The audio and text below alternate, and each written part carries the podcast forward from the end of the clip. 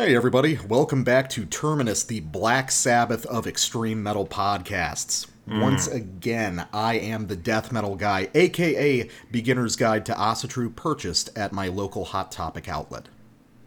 And I am the black metal guy, aka Secluded Mountain Retreat for Left Hand Tantric Yoga, led by Thomas Karlsson of the Dragon Rouge.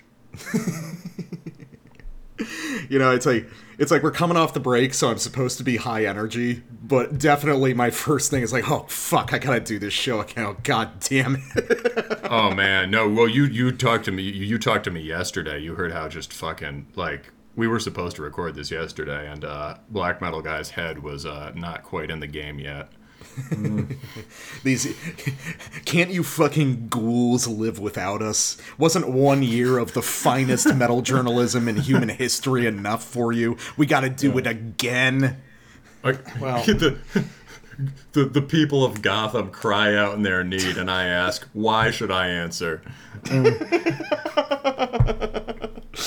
Okay. Uh. All right, so we've got a we got a fucking show, man. You guys are back with Terminus. Um, we had a, a break for a couple weeks that was very nice for me because it coincided with two of the most brutal work weeks I've had since uh, starting with my new startup, and uh, I think it was the same for the black metal guy. But we're we're Pretty much, yeah. Yes, Yeah, we're, yes. we're rejuvenated. We're ready to go and uh, spurg out about black metal some more. Um, but first off, Terminus news. Uh, in the Terminus Co Prosperity sphere, uh, I've got one for you guys. Uh, so, some buddies of mine from Mississippi in a band called Perceptions of Torment, uh, big surprise, brutal death metal band, uh, recently re released their uh, first EP uh, called Hymns of the Grotesque Mind with Severed Records. Uh, it's just a, a little limited edition CD press, but it's nice that it's getting out there again. Uh, been good friends with these guys for a while. Uh, they've crashed in my place a few times while touring, and uh, hopefully, uh, with my death metal band, we're going to be going out and playing with them in Mississippi uh, this upcoming January. So I figured it'd be good to rep the boys a little bit. Um, so let's listen to a little bit off a track called uh, "The Unclean Mind," which is a, uh, a fan favorite uh, for the band, and uh, let me know what you think.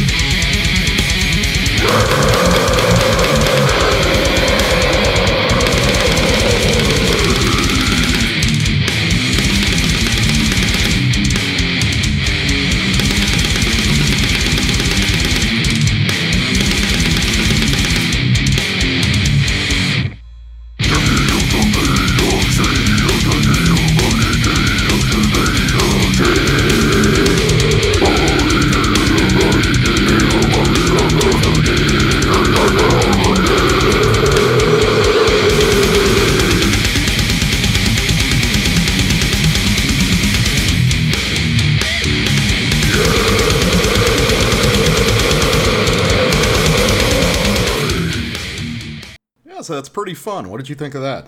Yeah, I liked that. Honestly, if it hadn't said slam on it, I'm not sure I even would have thought it was slam. Uh, like I don't really think of it as slam death. It's it's really reaching back towards um, so, sort of a, a vein of Texas death metal that's been going on for a long time. It's just it's kind of regional to the south. influenced by NYDM, but different. Yeah, because like Texas and New York stuff has always been kind of similar, but uh, the stuff this reminds me of would be like insidious decrepancy. Um, talking to the guys, they turned me on to a lot of kind of regional heroes that have been around for a long time, but haven't really gotten outside. Bands like Ton, T O N, um, very influential. Old bands like Prophecy, stuff like that. Uh, there's a there's a whole scene down in Texas of these really excellent brutal death bands, but unless you're really deep into it, you would never hear of them. Best ever death metal band out of Denton. I can't believe it was me and not you who made that joke. Um, but uh, you know, someone had to do it. Um, so I took one for the team. Um, That's fair. yeah, I, I like I, I liked that. I'd say you know that yeah that stands as uh, um, the solo section was cool. Um, or I mean, in you know, such as it is, uh, was cool. Uh, I like the fast scalar runs a lot better than a lot of kinds of fast scalar runs like that. In part because I think they're like they have a discernible structure, but they're also just pretty impressive. I know that usually I make a point of not being impressed by raw technique, but there the raw technique is like generated intensity. Yeah, and it's also you know it's got uh, it, it forms a nice uh, the riffing kind of forms a nice middle ground between old school death metal melodic ideas and kind of modern brutal death technique. Yeah, yeah, exactly. The trem riffing is kind of like incantation riffing. I mean, that's just me as a non death metal guy trying to make sense of it, but it sounds more like old school cutting trem riff as opposed to the continuous, uh, you know, the 16th or 32nd note chug patterns. But we will be getting to some of those in a little bit. And with that, Sure. let's do uh, let's do our rundown for today's show. And uh, Black Metal Guy, you're up first today. All right, so uh, we are starting off with a bang, courtesy of our bud at Repose Records. Uh, this is Opprobrium by Lykhaeon. Uh, that's L Y K H A E O N. Uh, I think that's a uh, Greek, refers to a Greek myth that has to do with dude turning into wolf. I mean, makes sense, right? yeah. Yeah. So, uh, and this is um, what this is is well, uh, not exactly easy to pin down, but it's um, very heavy, uh, low end, murky black death. That sounds a little like the cavern thing, but uh, ends up feeling pretty different. Yeah, that's true. Uh, so, uh, speaking of those uh, aforementioned 16th note scale runs, uh, well, I mean, I gotta come back with a brutal death record. Uh, but in this case, it's one that a lot of people in that scene are actually talking about, which is the uh, debut record by Anthropophagus Depravity uh, called Apocalypto, out now on Comatose Music. Uh, this is, uh, surprisingly enough, giving the uh, the content of their music actually a uh, actually an Indonesian brutal death metal band, um, but with some uh, some interesting twists uh, beyond the uh, the theme of the record that I, I think a lot of people will enjoy. Yeah, for sure. Um, all right, and so then after the break, we will be doing uh, Hell Strike, uh, or sorry, Hell Strike by Hell Strike. Um, uh, that's uh, one word. The uh, album is one word. Band is two words. Don't get it twisted. It's out on Chaos Records, uh, and this is sort of a kind of a. De- you, I think you actually looked more into the background than I did, but this is sort of a uh, m- group of different old heads from d- the death metal scene, right? Like some some Yeah, Mexican a- dudes, right? It's a couple Mexican dudes, and I think uh, who relocated to the Pacific Northwest and Yeah. picked up a couple new members for a new band.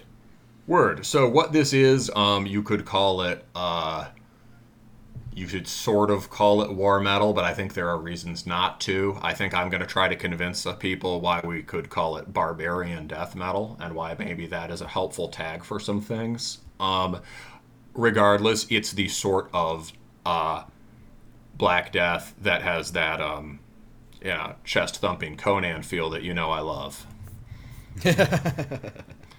As as always, very sword oriented. Oh, ex- yeah, very sword oriented, although maybe not in the way that people would quite expect. That is true. That is true. And then uh, wrapping up this evening's shenanigans, Strap on your trench coat. We're going back to 2004 with Sarinvomit's. Awaken ye impious hordes of shaitan. out on Blasphemous Art Productions. This is a Turkish band with a white, black, and red album cover.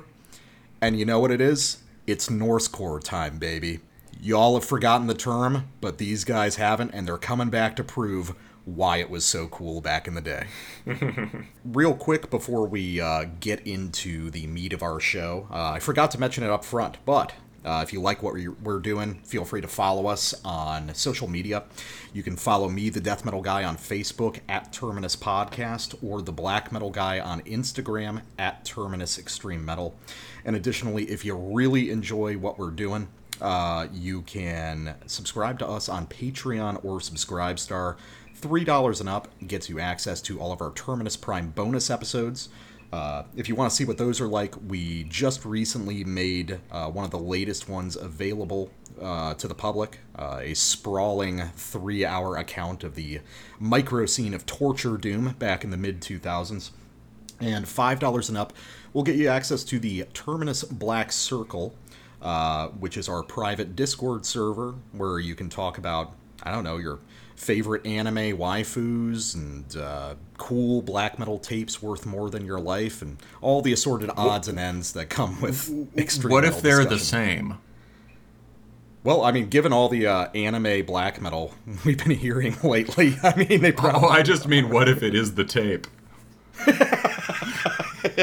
my my my old uh, black murder tape is uh, my wife I only wish my Bakira tape was large enough to wrap my arms around. that would, you see there's there's a merchandising opportunity you know body pillows shaped like classic black metal demos As it is, I just caress it between my feet every night.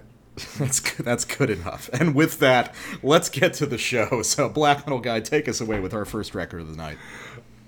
All right. So, Opprobrium, Opprobrium by Lykhaeon on Repose Records. Uh, this is uh, sort of, um, you know, it's this is kind of a thing we've been talking about lately. Like, what has happened to the thing that used to be known as cavernous death metal, or to its um, detractors, which I suppose would have included us, uh, cavern core. Um, right? It was a, an interesting sound that became kind of a formula, but this doesn't really sound. This is low end. It's murky. It uh, lots of reverb. Um, certain kinds of uh, dissonant Black Death riffing, but more in an old school sense, which we'll get into. Uh, and yet it is it is different. I mean, I think so. It, it is. This is also coming, I should say, out of the sort of uh, Helvetic underground committee scene, right? Which brought us like the band Goifer review, we reviewed on the show. Uh, Ateiggär, who I really really like a lot. I think a guy from that is in Goifer. Um, also, I mean, I think the band from that scene that's like the most popular now is Ungfell um, right? Who just had another record out recently. So this is from a you know a a serious and uh, very active scene, potent scene right now, uh, mostly focused on very black metal, black metal, and this is more of a foray into, uh, you know, like uh, heavy sound forward death metal influenced stuff, right? This is there's a lot about tone and gravity here. Um, what uh, I suppose let's just start talking about like I think we're both interested in trying to figure out exactly what this sounds like, right? So we might as well play that game first. Yeah, hmm. well, I think I, I think you're correct about like what did Cavern Core become, but I, I would add to that. I think what we're seeing now is a weird dovetailing of both Cavern Core kind of ideas along with orthodox black metal. Oh It yeah, sorry, that- that's the thing we've talked about. Yeah, yeah. Yeah, those two sounds have kind of intertwined in interesting ways, and I mean, we could be out of the loop, but it feels like only just in the past couple years that that became its own thing. You know, I would almost call it like post-orthodox if I really want to be pretentious about it. We need Um, to find a different name, but I know what you mean. We need a name for it.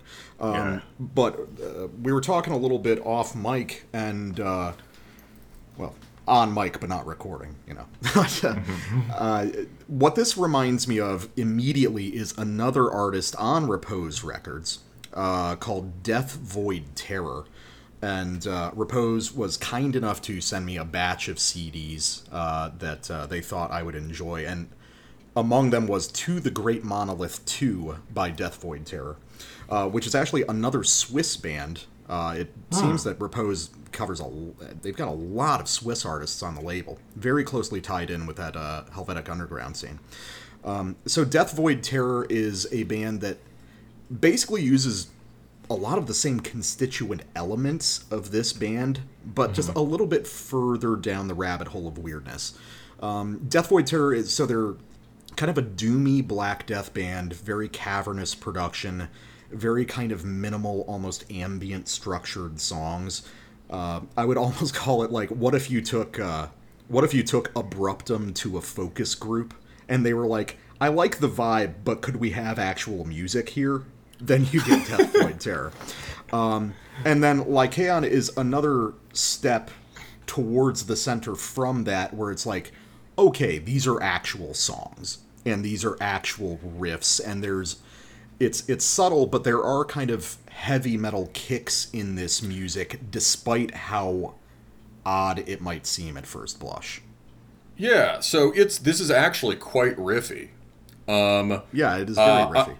it sort of comes on as a slow, lumbering, immersive record in a good way, but Hmm. I think probably at least fifty percent of this is blasting, yeah, but and like and, said, and with developed blast riffs with uh, sort of uh, interesting harmonies. Yeah, which that's very correct. There's a lot of very interesting riffing on this, but like you said when we were talking about it before, um, this is presented in a way, and I think the intent is to listen to this as a sort of ambient record. You know, Yeah. like I, I, I, despite how riffy it is, and despite how immediate a lot of the things that are happening are, I think this is designed to be listened to as a sort of old school hypnotic black metal record. No, I agree. Yeah, we were talking about that. I was saying, dude, I really like this record in some way, but I, it's kind of elusive. Like I was almost like, I wanted to make sure I would, you know, like, like pin down my thoughts because it's kind of elusive. When I listen to it at certain points, it just glides by me. Um, and that's, I think it's kind of that thing where you just listen to it a lot, and as you listen to it, you'll notice different parts that you didn't hear before. I mean, and this relates to another thing we've been hearing a lot lately, which is sort of, you sort of touched on, but like, uh, we've talked about it a bit before on the show. Yeah, is like the idea that like in the last I don't know five years, we've got a lot of bands who are working on making extreme metal that sort of like sounds good, pleasurable to listen to in a way that might be intelligible to people who like music. Um, but uh, you know, but like uh, is also uh, you know um, like functions as extreme metal, right? And has is not is not poppy, is is aggressive or intense or sort of uh, seriously atmospheric and immersive. Um, and you know we get like a great example of that is the Narbaleth record from uh, you know a month or two ago, right? Yeah, that's a good ago, example. Yeah, yeah, I mean, and you know even that, uh, even something like uh, oddly enough, uh, another record that uh, Elijah Tamu Mm-hmm. did the art for would be the Inferno record. We co- Oh a couple yeah, yeah, ago. yeah, yeah. yeah. All these all these records have found a certain production quality that's not like the um, uh, the bludgeon of death metal or the attack oriented sort of cutting of black metal or any kind of synthesis of those two. It's uh, this sort of more fuzzy, low end, uh, warm but not in the poppy sense production, right? It's not it's not this kind of like like uh, shiny mid heavy stuff. Yeah, it's kind of like uh, kind of like sludge doom production almost. Yeah, kinda, right? Um, so a good band that a bit band that kind of did that all very early is Arcanum. But um, anyway, we should we should get going. So um, should I roll to the first sample? Yeah, let's do it, man. Yeah. So um, I'll roll to the first sample, and then I'll use it to talk about uh, some core songwriting and some other cool things this sounds like. This sounds like uh, that. Uh, yeah. So this is um, the first big track on the record, I think, which is A Stain Upon Celestial Rule. Uh, and uh, we're going to drop in in the middle, and there's this really cool. This is the first thing on the record where I was like, okay, here's the riff. It's this big, slowly cycling Dorian riff, and you'll hear what they do with it structurally.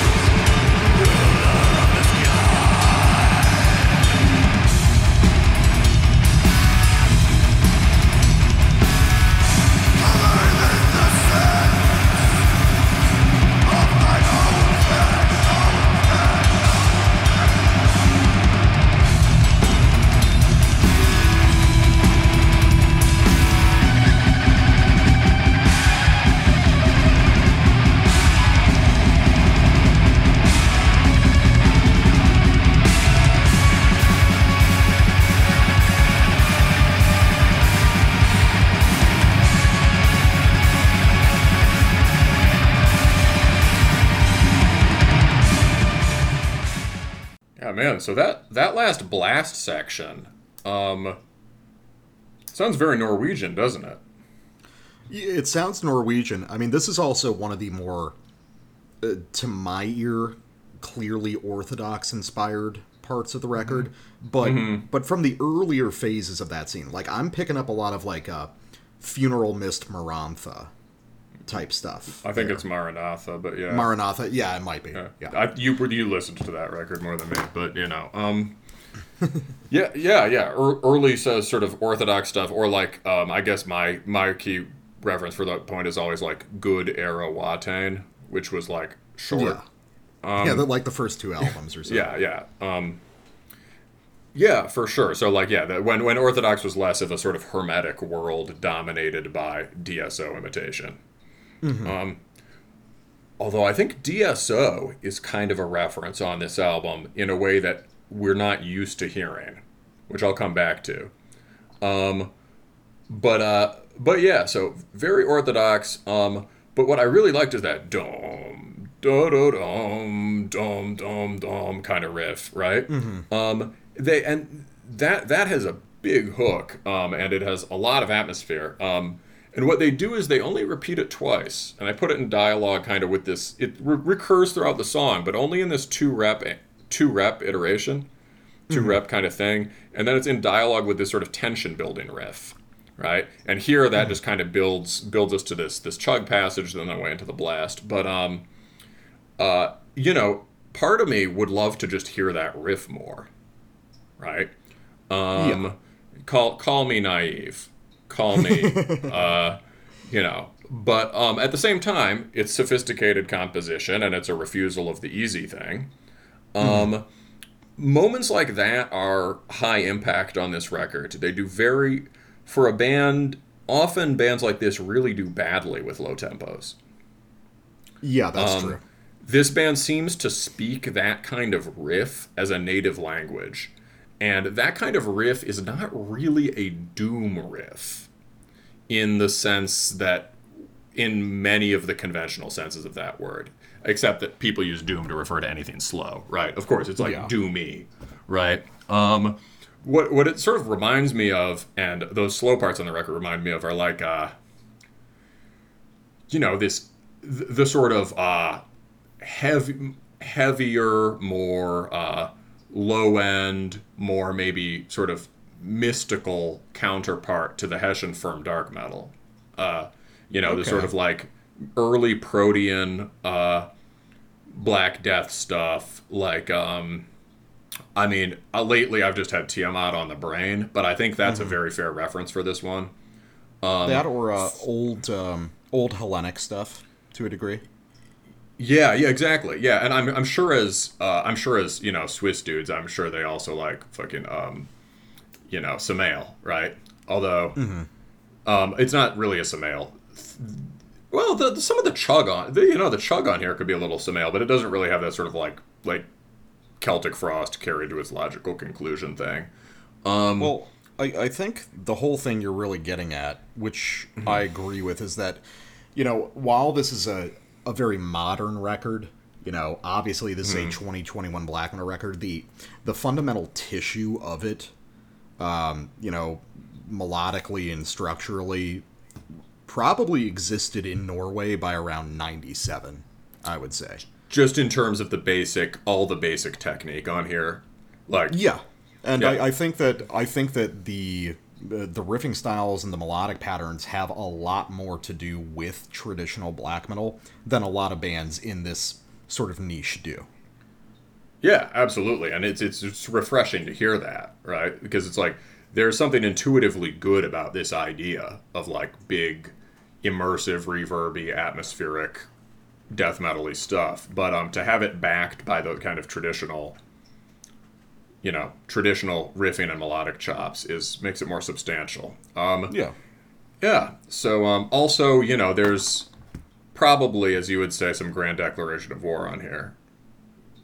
yeah. Uh, I mean, I I was thinking that in my head, but I figured everyone was tired of me comparing anything dissonant Oh. to that. So I, I just I just do it because I love you. I took care of it. Okay, let's roll on. Thank you. you're my you're my sweet boy. All right, so uh, next track, uh, abducting the seed.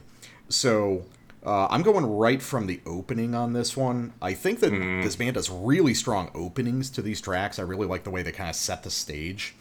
Um, and what you're going to hear is something not unlike the previous one. Uh, but this one is where I think you can hear a little bit more death metal in the sound, a little bit more immediately.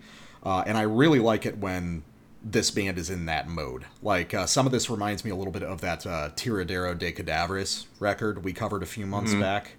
Really, if you guys haven't heard that episode, awesome, bizarre, sort of Mexican Black Death project and uh, they're also showing a mastery of this this kind of new technique that you're seeing a lot of these bands use, which is almost kind of ambient meets doom stretches, which can be tiring in a lot of other bands, but mm-hmm. these guys pull it off really well.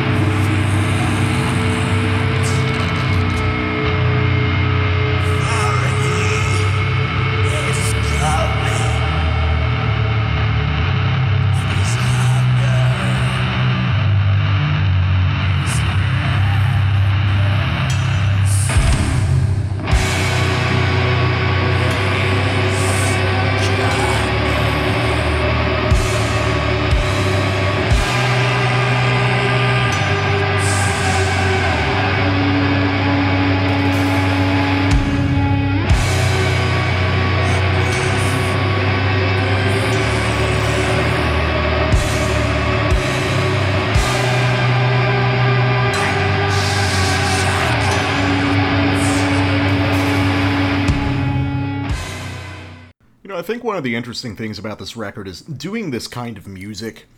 It seems like it would be really easy to fall into, you know, a, a sort of fuck it style of structure where it's like, let's just do every riff eight times. but they mm-hmm. don't. They're doing these kind of elaborate, you know, 11, 12 minute songs, but they're paying a lot of attention to the pacing and they're trying to constantly switch things up, which I don't think necessarily goes against what I feel like the goal of the record is, which is to make sort of meditative extreme metal as sort of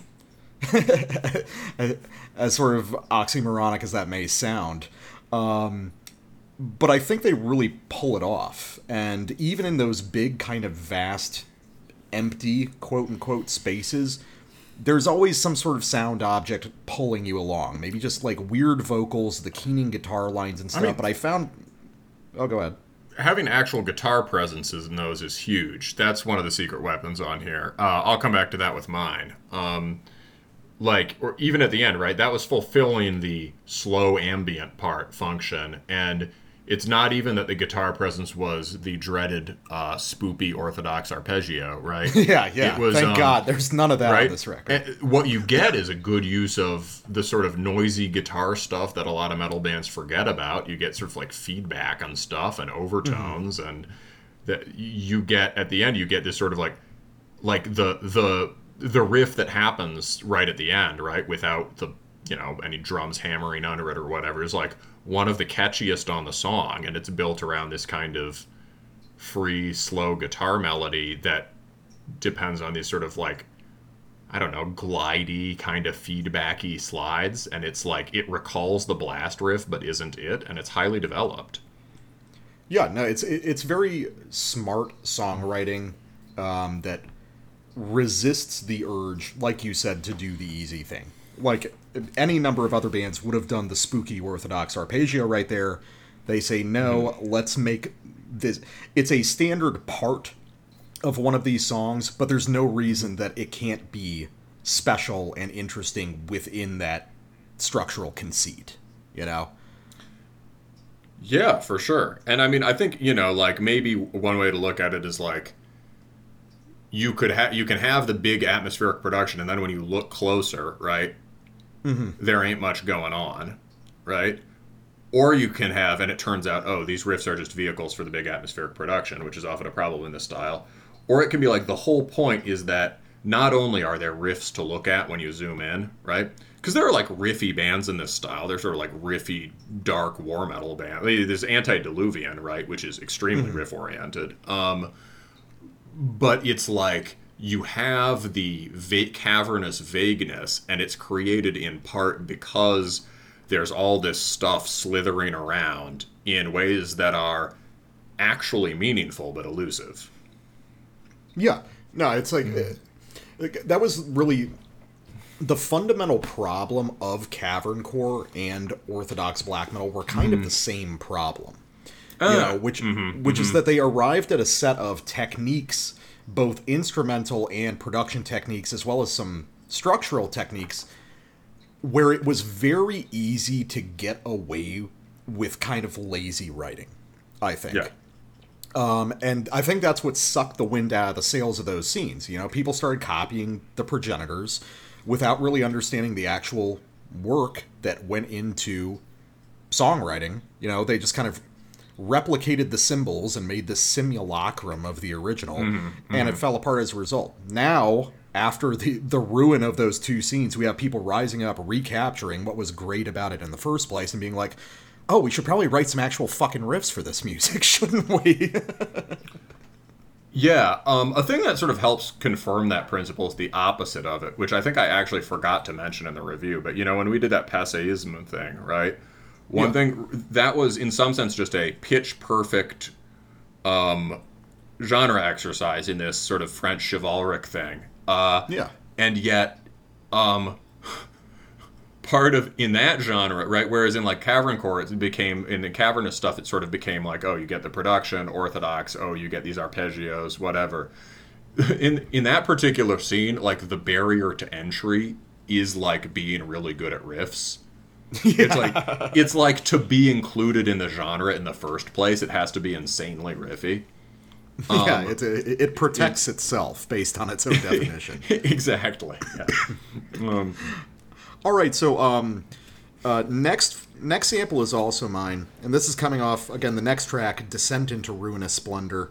Um, this track has, I think, my favorite riffing on the album, and something that's really cool is this is an extremely well executed album, but I'd say for the first half or so, it's kind of playing within this certain box that's been defined mm. for this like burgeoning style. This is where we start to hear them break out of it a little bit more, and some more color gets added. And there's some really cool, very sort of ornate, melancholic riffs here that aren't attributable to any of the the usual suspects in the Yeah. style. Yes. And I really like that. And frankly, there's no reason people shouldn't have been trying that already. I I think the idea of fuck okay, we got this kind of orthodoxy, kind of cavernous thing. Let's just do like a big sad melodic black metal riff and just see what arises from that. And it turns out what arises is a really fucking cool, really unique style. So uh let's try this one out.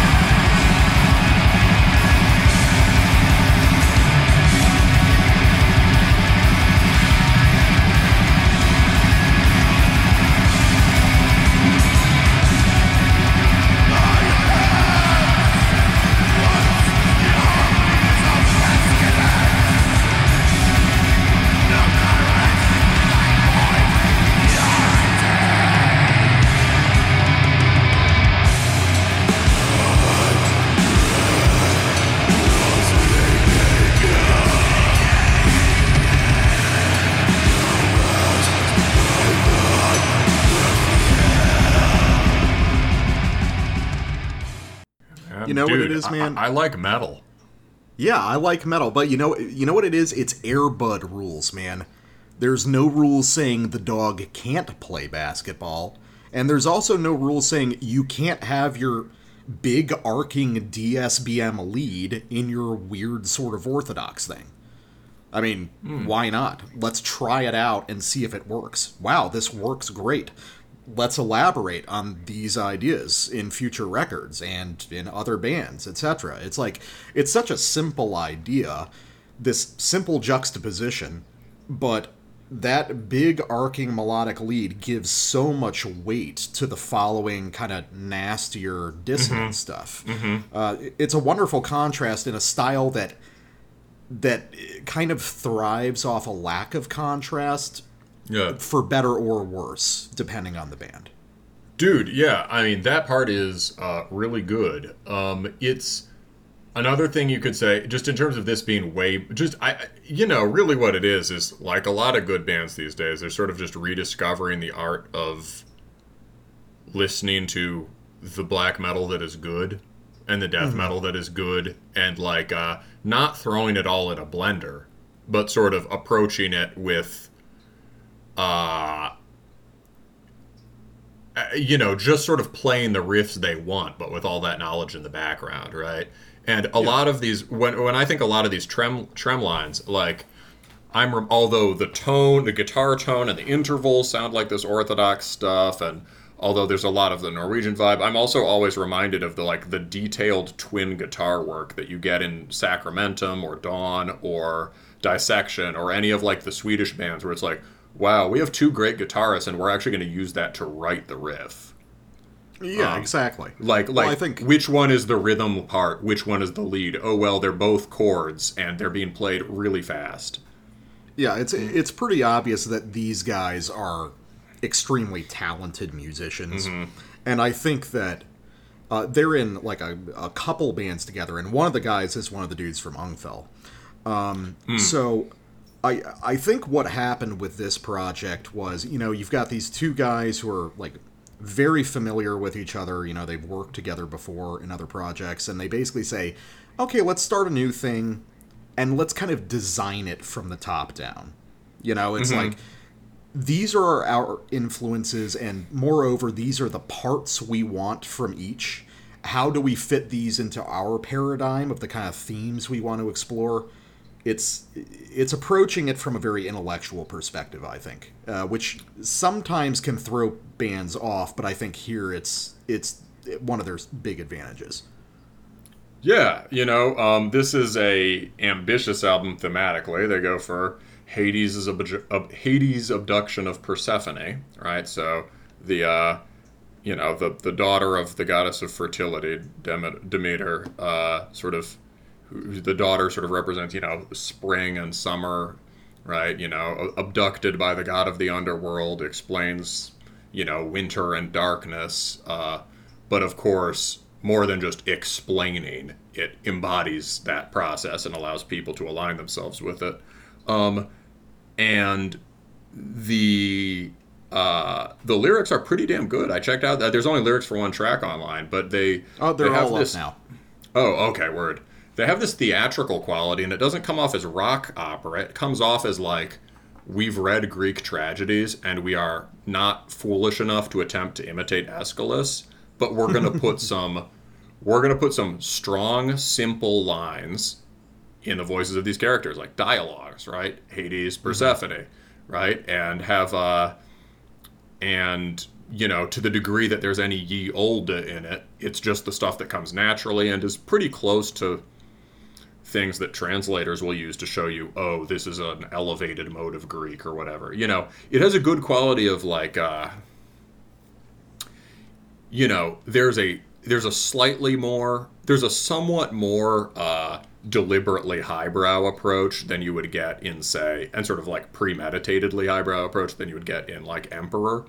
But it's a it's about the same sort of skillful and light use of very heavy material Yeah, absolutely. yeah. So, on that note, I mean, this really continues. This also sort of continues what you were talking about, I guess. So, I guess there's a lot of, uh, you know, there's there's maybe some kind of maybe yeah, as you were saying, the band's essence really emerges on the second half. Um, uh, this continues what you were saying about great melodic riffing, um, and uh, this is on the whorish arrogance of immortals, right? Which I think is a line uttered by, you know, sort of Persephone, right?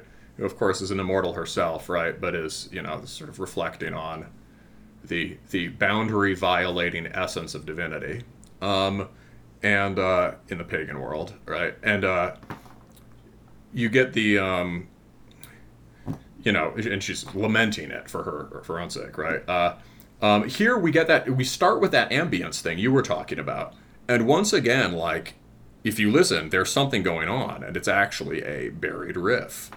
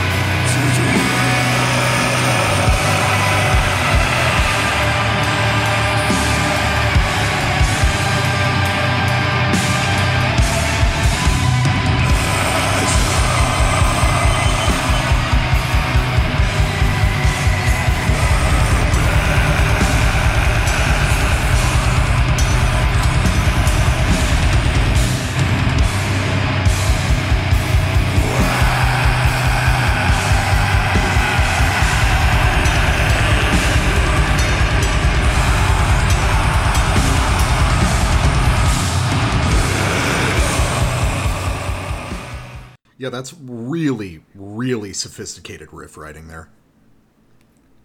Yeah.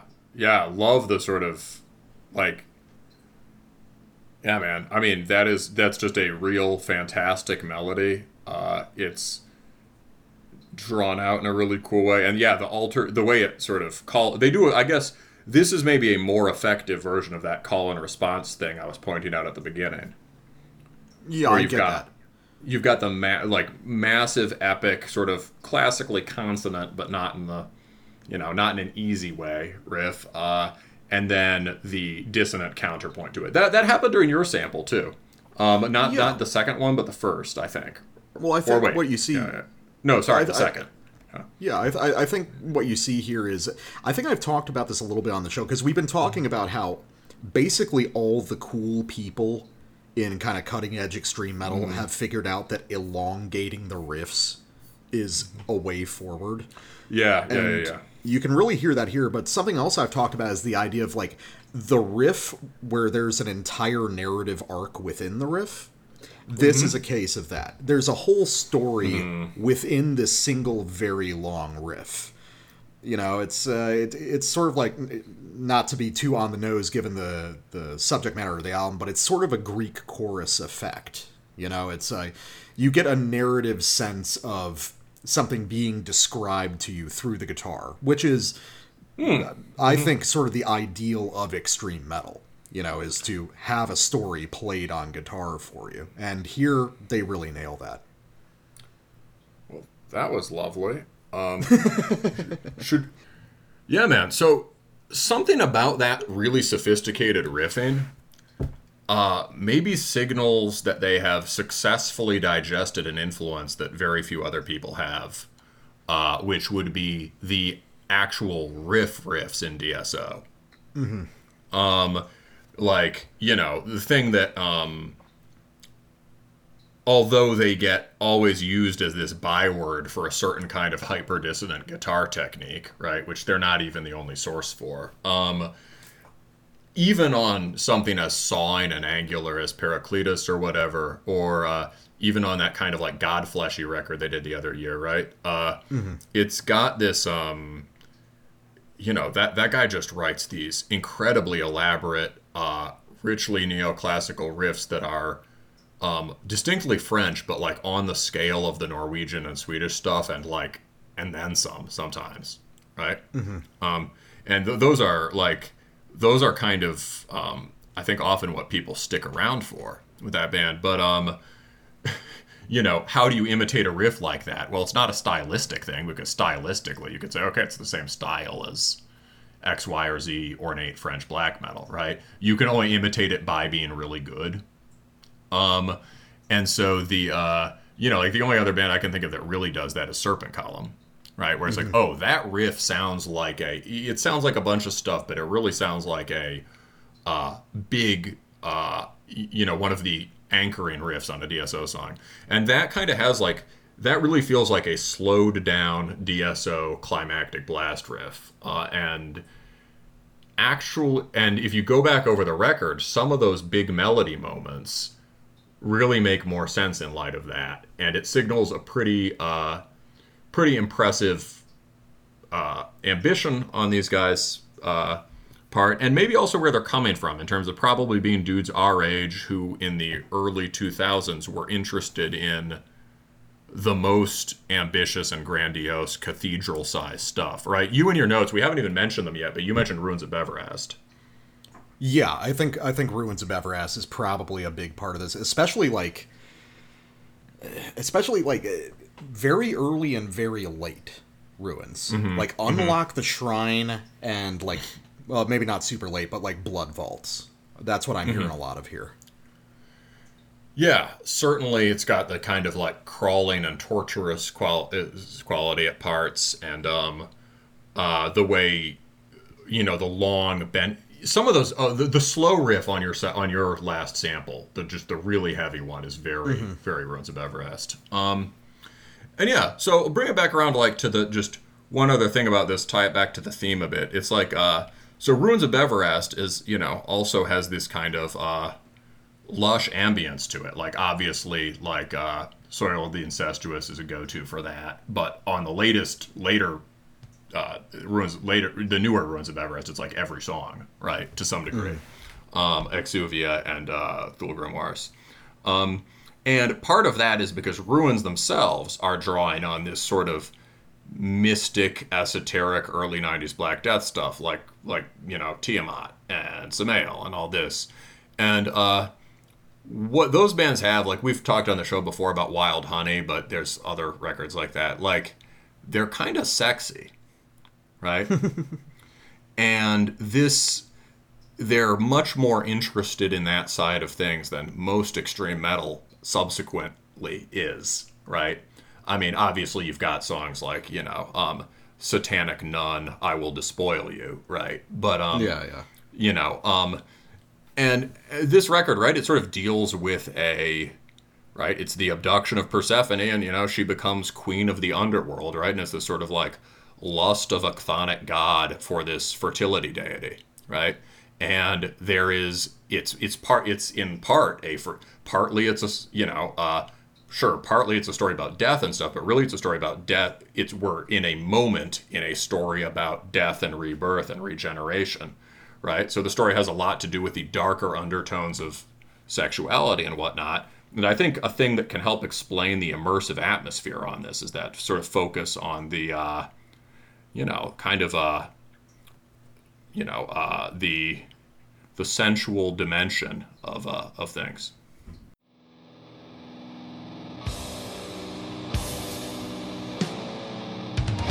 Hi, this is Taylor from Crushing the Scepter, and you're listening to Terminus Podcast.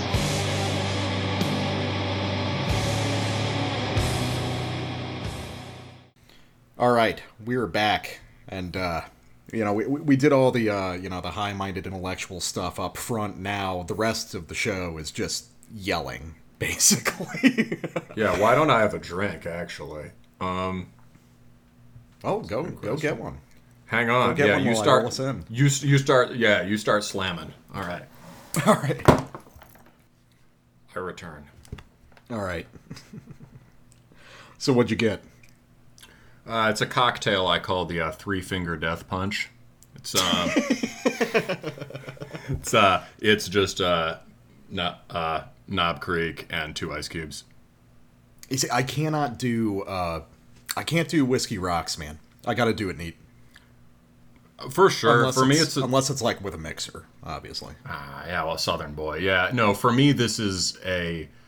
For me, it's like I'll do it neat in the winter, and in the summer, I'll tend to go rocks for a little smoother. Or if I oh, got to gotcha. stretch it out over a session of Terminus, Fair enough. or I guess just- a, a single a single review.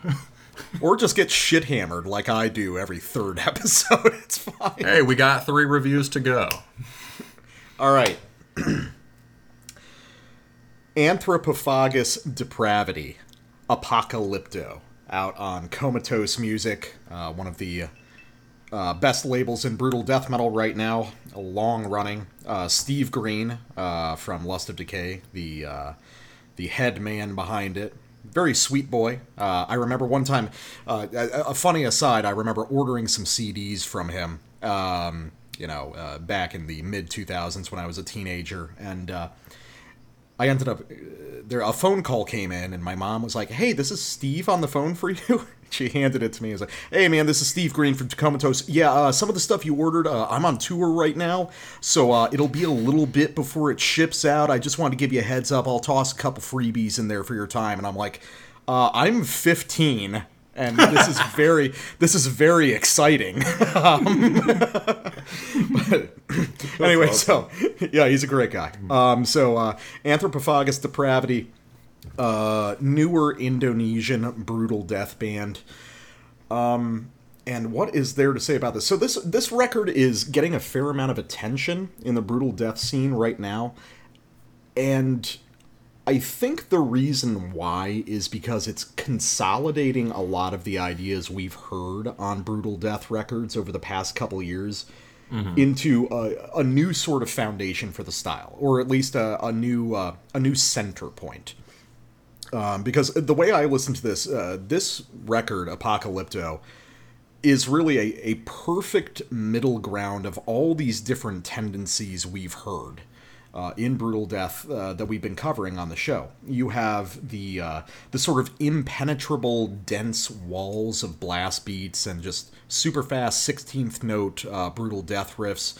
Uh, you've got those touches of more abstract textural kind of ulcerate or disentomb riffing, and you've got some of these more epic, melodic, evocative parts a la Behemoth. That's the first thing that comes to mind, but I'm sure there's brutal death equivalents that are probably more accurate to what these guys are listening to.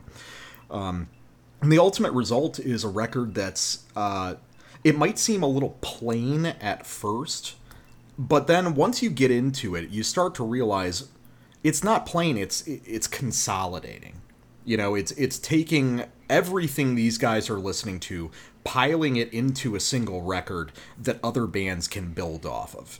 And uh, honestly, they pretty much nail it. I mean, it's exciting all the way through. It's it's varied. You know, there's a lot of different modes and textures these guys operate in very comfortably and overall I can see why everybody's talking about it it's just a, a wonderfully well rounded record that I think could even serve as an intro to Brutal Death for a lot of people who may not be familiar with the style.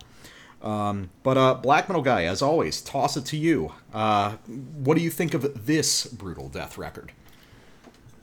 Yeah, so um, I, I am for some reason I'm I'm sort of surprised that this isn't a slam record, but um, I think that is maybe Oh, you know what it is? That's because you mentioned a, a, slam band in the notes. Maybe I. Uh, and there's a lot of slams. Um, yeah. Uh, what do I think of this? Well, I admit that um, my first take on this, which I was like, dude, like this is great. Uh, and you know, it's not exactly my thing. Uh, was slightly influenced by the fact that I was really tired and I just drank a beer and uh, just uh, had to mosh in my room. Um, well, I mean, that's a good sign for a brutal death record. Yeah, no. So I, yeah, we'll get to that with my sample. I, I think this actually is. Um, yeah, it, it, got an immediate response for me. Like, I mean, when I when I went over it more, right? There's, it's like sure, like okay, yeah, this this is still like the kind of thing that's I'm not exactly gonna throw on regularly. However, um, what I like about it is that the parts that are normally least accessible to me are accessible to me. Um, well, in in terms of uh, like what parts do you mean? Uh, well, you know, you know how I am about slams, right? Like, yeah. I get, I, I understand the slam, I respect the slam from a distance, and the same, you know, just as I, you know, I, I respect you, I respect the slam, right? It's a, but, like um, a wild animal, best seen at a distance. yeah, yeah, like a like a rabid possum. Um, and uh, it's um, and there you know there's something about them right? The whole point i get it is that it's supposed to be this sort of it's not a breakdown it's the sort of uh, indefinitely sustained abrasion rhythmic abrasion right? Uh, i like breakdowns that's where my sense of chug comes from. Um, this band without really sounding particularly hardcorey they play slams in a way that's closer to breakdowns that makes them a lot more legible to me like physically. Like mm-hmm. i feel like yeah i can mosh to this or whatever. Um the production to me also hits a little more. This has the very modern sound a lot of these bands. It has you know i don't know i stopped using on this show this word on the show probably for a reason because it wasn't that great but it has that mecha death quality you know, where it's like, you know, this is clearly not old school death metal. This is clearly not raw death metal. Uh, but it is not, um, nor does it have some sort of ambition to imitate the ulcerate stuff too closely at all. It just has a solid, heavy, brutal death production that has um, enough body in the chugs that, again, they sound to me more like hardcore chugs and I okay. can I can listen to that stuff without it. Um, I, I can listen to that stuff without like having to be like, okay, we're gonna get through the slam. Now we're gonna listen for the cool sixteenth note run, or listen for the Oscar Ortega riff, or whatever. Right. Mm-hmm. I can mm-hmm. see that. I mm-hmm. think that what you're hearing is kind of like I said up front. This agglutinative property of, mm-hmm. especially with younger guys these days um, whose perspective of brutal death metal is not necessarily as caught up in certain distinctions as it used to be. Maybe Yeah, when we were yeah, coming yeah. up. Because, for instance, uh, you know, brutal death metal, slam, deathcore, all of these things are constantly brushing up against each other and exchanging ideas. Uh, beatdown hardcore as well, especially the very Mm-hmm. Yeah, modern, weird kinds of it. So, I think what's great about this band is like for instance you'll have these things that are reminiscent of hardcore or deathcore but they're fully integrated into the whole. You know there's Mm-hmm. no sense that oh this is that part.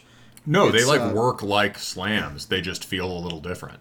yeah exactly. And uh, so well we'll go with a, a sample to show this off. So um, this is off a track called the mayan disaster. By the way the id- the the indonesian band doing an entire record themed after apocalypto is such a, a wonderful idea Mad, yeah, yeah. I love that, dude. Um, Great film. Great film. great film, extremely underrated, mandatory viewing for all Terminators. My God, It's it's a total. I mean, it's an extreme metal film, hundred percent.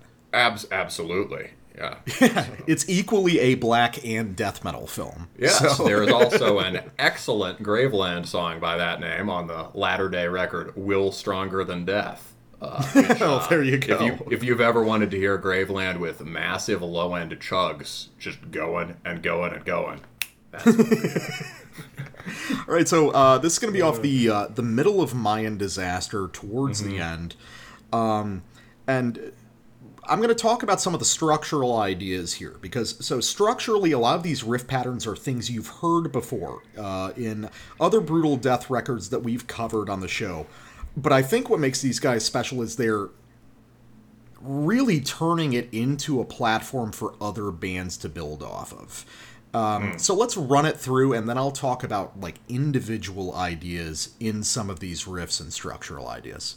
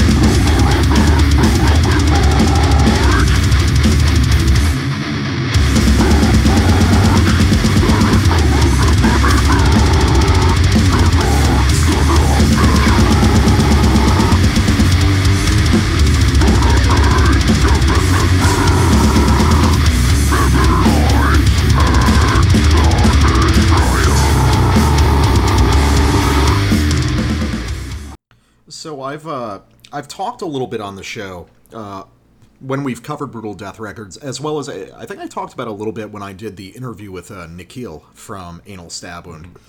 The idea that brutal death as a style is not caught up structurally in a lot of the issues the rest of the metal scene might have. Like, for instance, the idea of like a copied riff or an unoriginal riff. Uh, that's that's not really a thing in brutal death because my my big thesis is that nowadays brutal death is mm, operates a lot more like jazz music than it does the rest of the metal scene. So what these guys here do is they present a structure, a, a certain sort of riff archetype or template that you can play with yourself.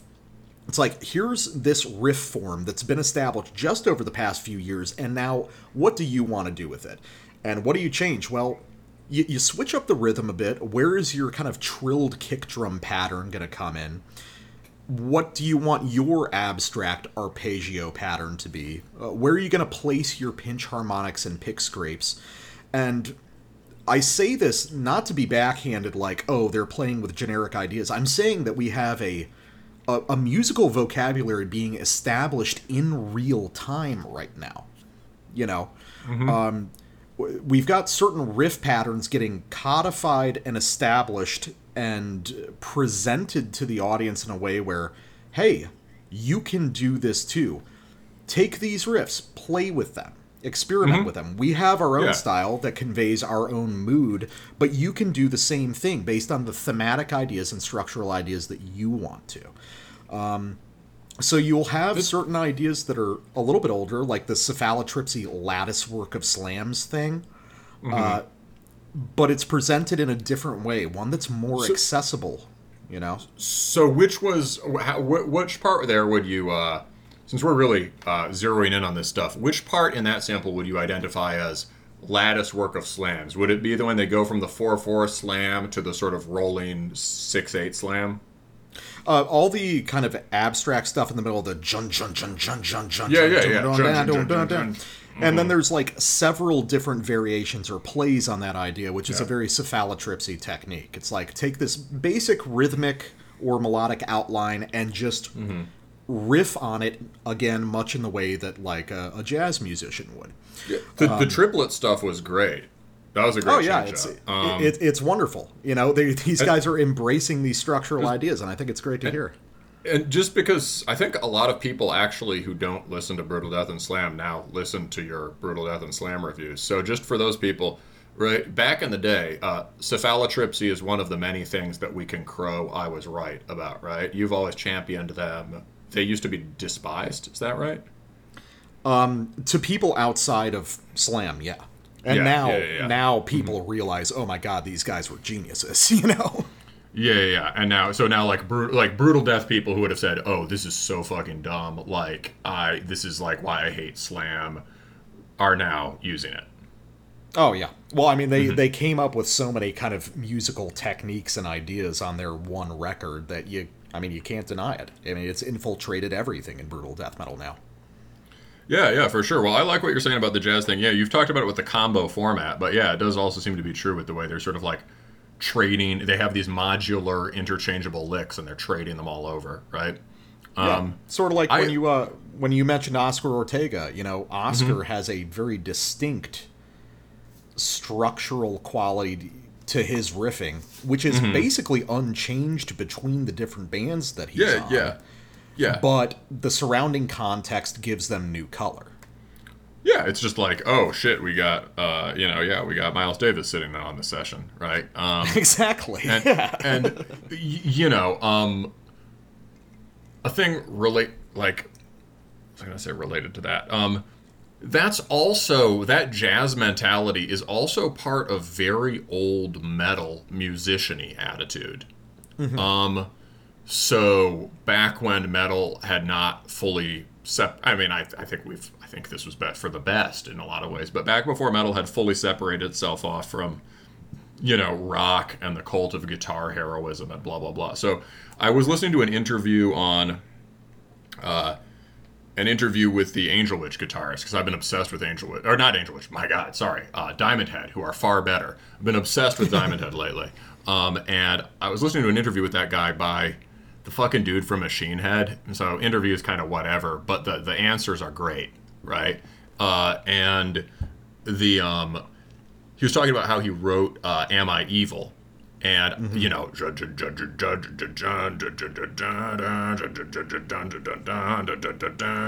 right. That's basically like one of the original extreme metal riffs, right? yeah i mean it's a it's a celtic frost riff basically Exactly. It, it already has Celtic Frost in it. The only other people doing anything that nasty at that time would have been like Discharge, right? And mo- you know, Motorhead just sort of picking up on it. Um, uh, and so you know that's obviously also one of the most lizard brain knuckle dragging riffs ever, right? And so he has that in like this split second of reptilian illumination, and then he spends a year working on the song and he writes out the chords under the solo. And he said, when I was writing the solo, like I like I figured, oh, you can't, you don't just like noodle it out. Like he wrote, he tried to figure out what he wanted to do, and he said, I like added a lick from, I added a lick from Jimi Hendrix, I added a lick from like like Van Halen, I added a lick here, lick there, um, and he had this like rotating chord progression under it. And uh, all this the song sounds effortless right? And it preserves the effortlessness of the original riff. But like it was all a lot of what happens in it is this very you would you know as you would say craftsman like you know mm-hmm. musician know-how like i know where i'm getting this and i'm going to use it like this here's here's here's these licks and i'm going to make my solo out of them Yeah, that makes sense. And I, I, I mm-hmm. think a lot of the same kind of energy is mm-hmm. uh, being found in Brutal Death now. Everyone's kind of accepting. Yeah, we're all like trading with each other. It's you know, it's it's almost like a community effort. It's like w- we're not so concerned about what this project is or Yeah. that project is. It's about growing the style as a whole. Yeah, I think if the whole sort of Seigneur Voland mutilation worship scene could get a little more like that, it would probably help it grow. You know what I mean? yeah, you, you, you break past some of this shit. You break past the yeah, you keep the you keep the frankness about influence, but you break past the sort of uh, worship project concept. Anyway, um, forecasting ruination. Here is an example of the connection to hardcore. Um, especially, I feel like uh, early 2000s metalcore, like like like the, the the real shit, but still like Yeah. early 2000s metallic hardcore. Uh, forecasting ruination.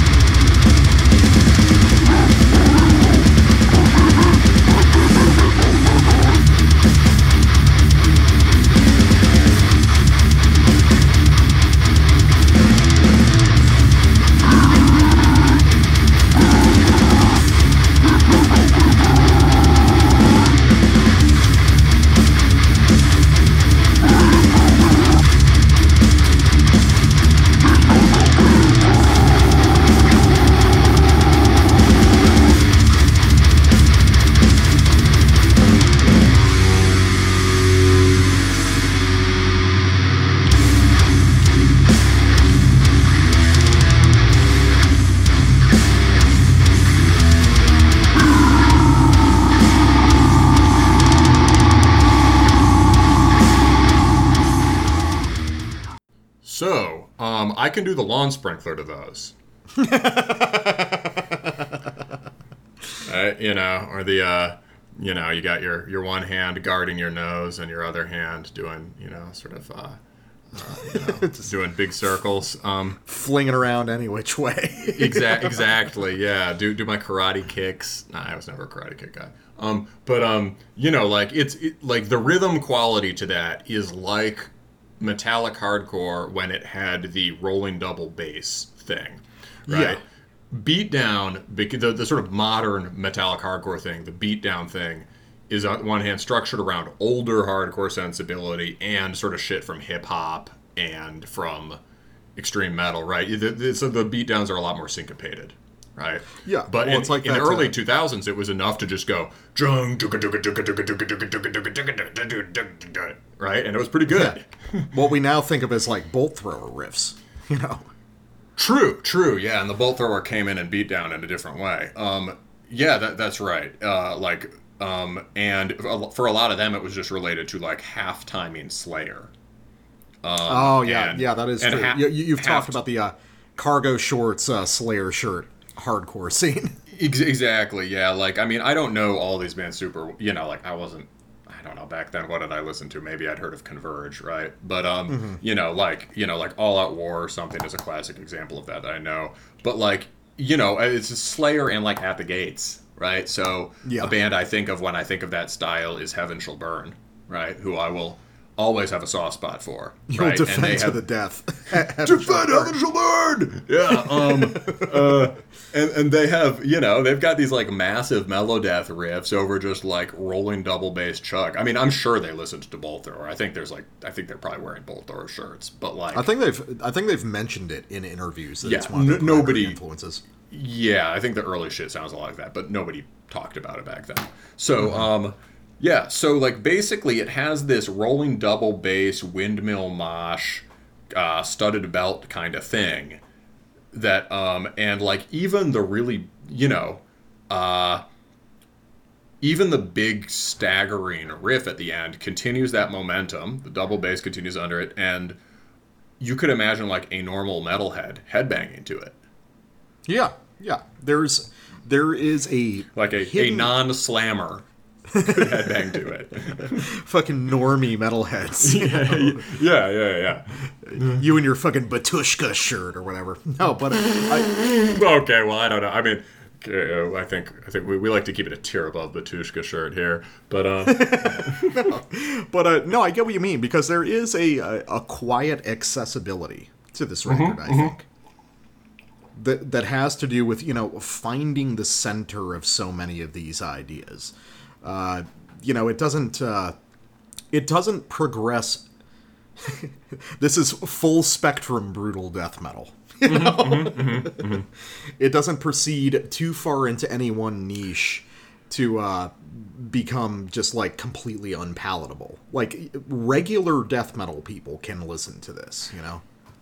yeah, I think so. Um, yeah, we'll see. We'll, we'll, you know, our I think our listeners are a good test test focus group for that. Um, uh, in sort of terms of regular death metal fans who've been progressively desensitized to music like this. uh, um, so, uh, speaking of desensitization, nothing will desensitize you like having your heart cut out and having your body thrown down the steps of a pyramid. So now we are on to uh, Temple of Sacrifice.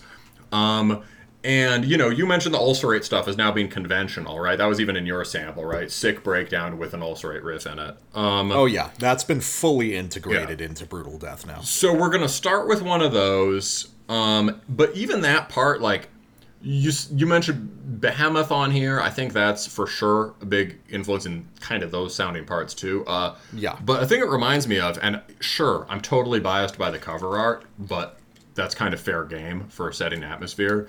Reminds me of like the Xibalba version of Aztec vibes. Yeah. Right? So uh, we fuck we obviously you know yeah we've geeked about that band enough, but um like ultimate modern beatdown band, but um so they, they have this great song Never Kneel that's written from the perspective of you know an Aztec warrior watching his civilization fall and refusing to convert, right? Um, Yeah. and, you know uh and you know that song is like way more atmospheric than anything else on that record. Uh, and this, there's just a little bit of an atmos, little bit of a gesture towards that here, in in the, in the way some of these more colorful riffs sound. So let's start that on Temple of Sacrifice.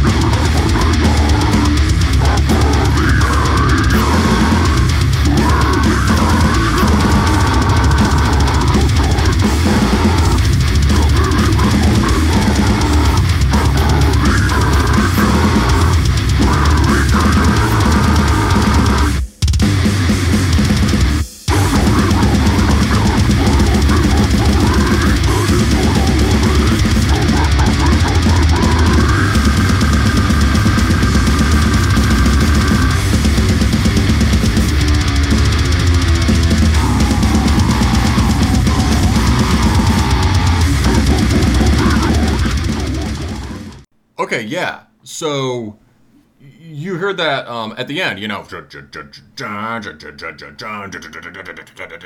Yeah. right? Um, yeah, we were, yeah. So that has um, they use throw in these octaves occasionally, right? And I'm sure that's what had you thinking of Behemoth, right? oh yeah, I mean that's that's yeah. definitely a big part of it. They're they're using Yeah. these kind of like when they do these like slowed down more epic riffs, they're doing all that same sort of like vast Phrygian stuff that Behemoth traded in for like five albums. Yeah, in the notes I have sinuous octaves. Um, uh, but um, well, you say, but- well, it's funny because you- you're like the one guy who hasn't listened to Demigod, right? God, that's probably true. And I think of myself as liking Behemoth too. It's just like I always for to me it's like listen to at the bar music and because I don't listen to Behemoth, I always forget to put it on. Oh yeah, no, you'd probably. It's, it's, it. I'm, it's, I'm in a paradox here, right? Um, yeah, I know what you mean. No, Demigod's a great album, man. Like, I- you'd I probably find a it. lot to enjoy in it. dude, I mean, I've been in a pretty ignorant mood lately. Like it's been great listening to less um you know, over the break especially, but even before that, it's been great listening to less sort of uh lockjaw, you know, death rictus, uh, hero death music, right? You know, uh, a little less pagan hellfire, right? A little more high on fire. Um, and so I will definitely check out Behemoth. Um, but um, yeah, so I, I, but basically it's like they're using these sinuous octaves, TM, to connote like this Aztec vibe, right? And I, it probably comes from this sort of like, you know, they're drawing on Behemoth, drawing on Morbid Angel, uh, and those are kind of like go-tos for ancient with pyramids. yeah, yeah, it is. But but they're using it to specifically create this Aztec vibe, and you know Xibalba is kind of doing that too. Like I'm sure they were listening to Morbid Angel, Behemoth, probably also Neurosis for them, but like they're fixing on this certain kind of massive hollow sounding riff with these Phrygian scales, um, and and what they all do to define this Aztec sound is kind of strip away the parts that sound vaguely Middle Eastern. Right. That's true, You, yeah. You don't get any. It's sinuous, but you don't get any snake charmer shit, right? Mm-hmm. And if anything, the dissonant intervals are more emphasized. Um, yeah, it's more rigorous. Yeah, ex- yeah, harsher, more sort of dissonant slides, more um you know, yeah, I mean, you know, we've sentimentalized the shit out of the Egyptians, but it's hard to sentimentalize the shit out of the Aztecs, right? yeah. Uh, so you get this kind of um, what's cool about that. I mean, obviously, this is just me as a brutal death person talking about whatever I can contribute. A non-brutal death person talking about what I can contribute. But I think there's kind of a conventional vocabulary. It's kind of what you were saying about the riff style. There's an in terms of atmosphere. There's a conventionalized vocabulary emerging for Aztec and presumably Mayan and other kind of like you know Mexican, Central American, uh, pyramid dude kind of things. yeah, yeah. I get that. Now we just need the uh the Incan summoning style record, and we'll be done. You know, there was a de- there was a pretty good Incan Black Death band a while ago. If it oh, wasn't man, when I think specific, of when I think of Incan, I think of just like trundling like South American summoning. You know, because the Incans weren't weren't super violent compared to the Mayans or the Aztecs. uh, they carried around the mummies of their rulers um, on uh, on what what's the word? Uh, the things that you hold with the. Uh, how am I forgetting this? Um, you know, when you carry the king around on a chair Oh, like a like a litter. Yeah. Yeah, they would have succession wars, and in those, different clans would carry around their uh, ancestral rulers' mummies on litters while they fought. So they were still pretty lit. The- Um, oh no, they were very lit, just in a different way. They weren't slicing people's hearts out and shit. Ma- ma- maybe a little bit less hated by their neighbors. Yeah. No, I uh, no, I, I definitely get what you mean. There is a, a an idea being established for how do we uh, how do we express these certain ideas and these motifs melodically, uh, which I think is really cool. Because like Yeah. um, you know, I, I've talked about on the show a lot the idea that you know South American music or South American styled music uh, is still finding its place in extreme Yeah. metal and uh, you know what does it mean and uh, how do you signify this without just resorting to the lowest common denominator and i think these guys are despite being indonesian pushing that forward Yeah. All right, so last sample, let's go to Ruthless Nation Perished. Um, this is a sick fucking song. Uh, so, something I've noticed with the Southeast Asian brutal death groups is um, they're doing a lot of riff work that basically updates old school US death metal forms into something contemporary, but they're not really changing the melodic underpinnings of it. So, like you said, a lot of these riffs, if you, you, you slow them down, you play them a little bit more loosely, uh, and they're kind of like Morbid Angel riffs or like old Cannibal Corpse riffs, stuff like that.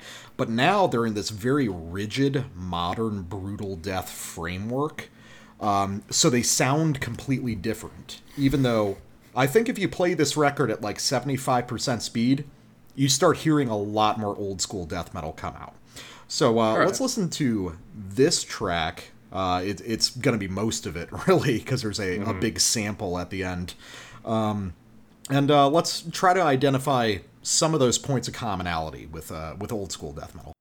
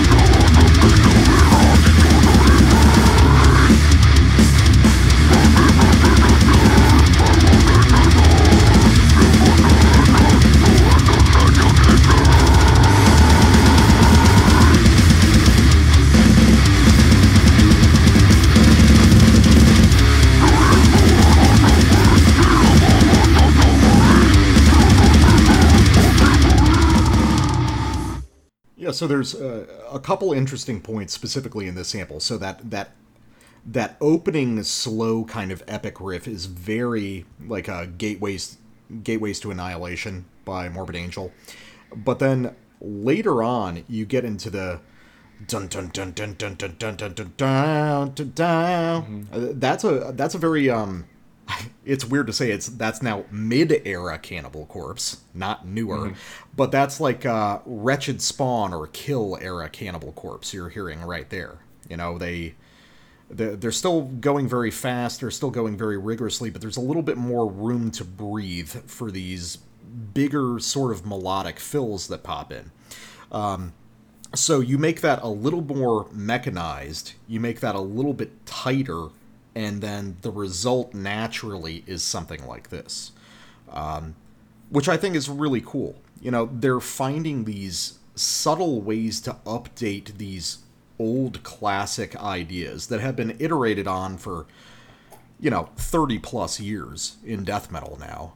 Um, but they still sound fresh. They still sound youthful. They still sound contemporary and exciting. And uh, yeah, I think that's one of the biggest strengths of this record. They're they're playing with old tools, but they're making them sound new again. Yeah, so I definitely heard the Morbid Angel at the beginning. Um, also, definitely an important part of this. Yeah, big skronky octave thing. Um, uh, and you know, a, a- a thing you say in the notes is rhythmically uncompromising. Uh, right? It's sort of Yeah. You're taking these old school things that are more linked to a. I mean, it's it's all relative terms, right? But the sort of uh, the more open rhythmic frameworks of old death metal and hardcore and whatever, right? Uh, and putting them in this sort of uh, deliberately rigid structures. Um, that's an impression I got from this album all the time too. Is that it's like a uh, you know, it's like a massive, you know, you we on one of the first episodes of Terminus we talked about the black metal death metal distinction in terms of like uh, you know, impulse or drive versus like matter. Mm-hmm. Um, yeah, this really feels like just like a big block of metal, like sort of resonating at these sort of impossible frequencies, right? The whole thing is just sort of like vibrating and like kind of kind of twitching, but it's not it's not collapsing yet. But it's this massive block of metal that somehow moves, um, and it is it succeeds in being very impenetrable, but in a way that's different from, I think, the most impenetrable uh, brutal death record you've had on, which is the Exterminated, right? Yeah, yeah. The Exterminated is like muddy, you know, it's like blood, you know, blood streaked mud, right? Um, Yeah, definitely. And um and, and, and sort of it's, it's horrifying in that that has that sort of horrifying consistency to it. Um this is sort of um this is like you know that that's enveloping and squishy and floppy in disgusting ways. This is sort of like uh implacable but in ways that kind of i think should appeal to just people who like heavy stuff. Mm-hmm. Yeah oh yeah, it's like the uh, like the steps of the pyramid on the cover. It's angular, it's concrete, and uh, detailed.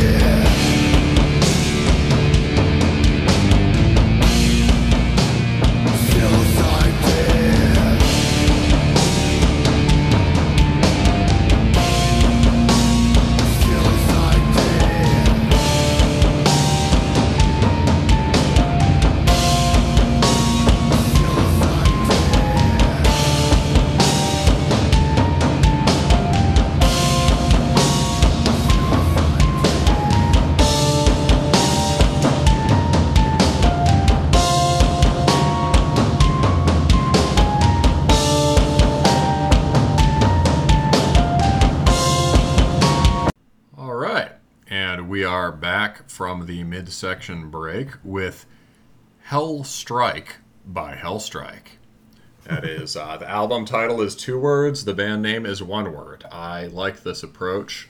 Um, and this is out now on Chaos Records, which is a Mexican label that I have not heard of before, really at all. I don't think. Have you? Uh, not really. I did a little bit of research. Looks like it's uh, mostly a regional thing. Uh, just Oh. lots of local kind of Mexican bands on it. Oh yeah, maybe maybe like they distribute digital or stuff of certain other bands. It looks like they've done some shit for Temple of Void, who are great, and some stuff for, yeah. I mean, yeah, on the Bandcamp, just like yeah, a lot of good bands. Uh, Temple of Void, Bastard Priest, um, Mephitis. Actually, they did shit for Mephitis. Oh, that's Um, cool. Yeah. So anyway, all right. It, label will have to look into more. Um, but uh, this is a. Uh, how did I find this? Okay, gonna be honest. We were trying to re, you know, we were like getting ready to come back from break, and it's kind of like, what even is bands? And so I looked in the, in the pro. I said, I'm gonna go look at the promos and see what looks cool. Um, and I found this, and uh, I was quite happy about it. This is something that is um, like you know, I think on the show I'm way more into this than the death metal guy. This is this this sort of it's closest to war metal, but for a variety of technical but important reasons, I think kind of isn't. But it's like that kind of arrogant thrash stuff, uh, you know, the kind of rollicking, this kind of Ares Kingdom type, or, you know, Gospel of the Horns type stuff, or Prezier did this with that sort of crisp, thin guitar tone.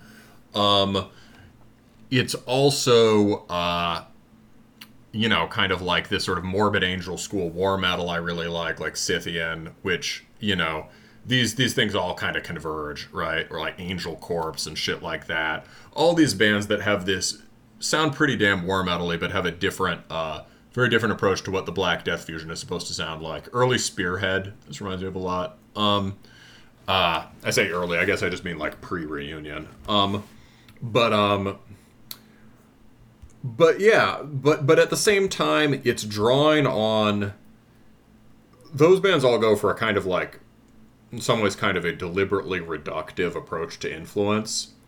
Um, this band is going for some deep cuts in black and death metal and the atmosphere is substantially different largely because it's not just devoted to either uh, sort of um, non-stop throwing these really fancy riffs at you or kind and or uh, just bludgeoning you over the head with this kind of razor riff end, right? Um, uh, there's a lot of you know you were talking about narrative, right? With the uh, with the Lykhaeon, um, these songs feel kind of expansive.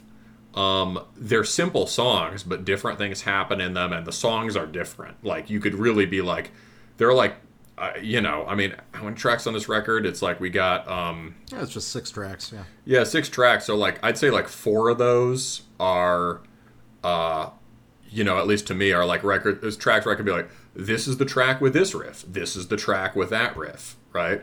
Which is you know, pretty pretty good for for six tracks, uh two thirds. Um so and and and you know, riffs that make them stand out from each other. Um and yeah, just at, at times you get more of this sort of journey, adventure, um, expanse quality. Uh, and it's got this deliberately thin guitar sound that emphasizes the sheer contour of the riffs themselves, sort of like thin and a little distant. Um, Prezier did that. Uh, who else have we had on the show that does that? Um, yeah, whatever. Um, but um, it's oh yeah, and also like a relevant band for this. This will segue into what you got to say about this in terms of that deliberately distanced production. Uh, the Chasm, right? Who Brazier mentioned as an influence, um, and I feel like you know more about this whole neck of the woods than I do. Uh, what is the actual social context this comes out of?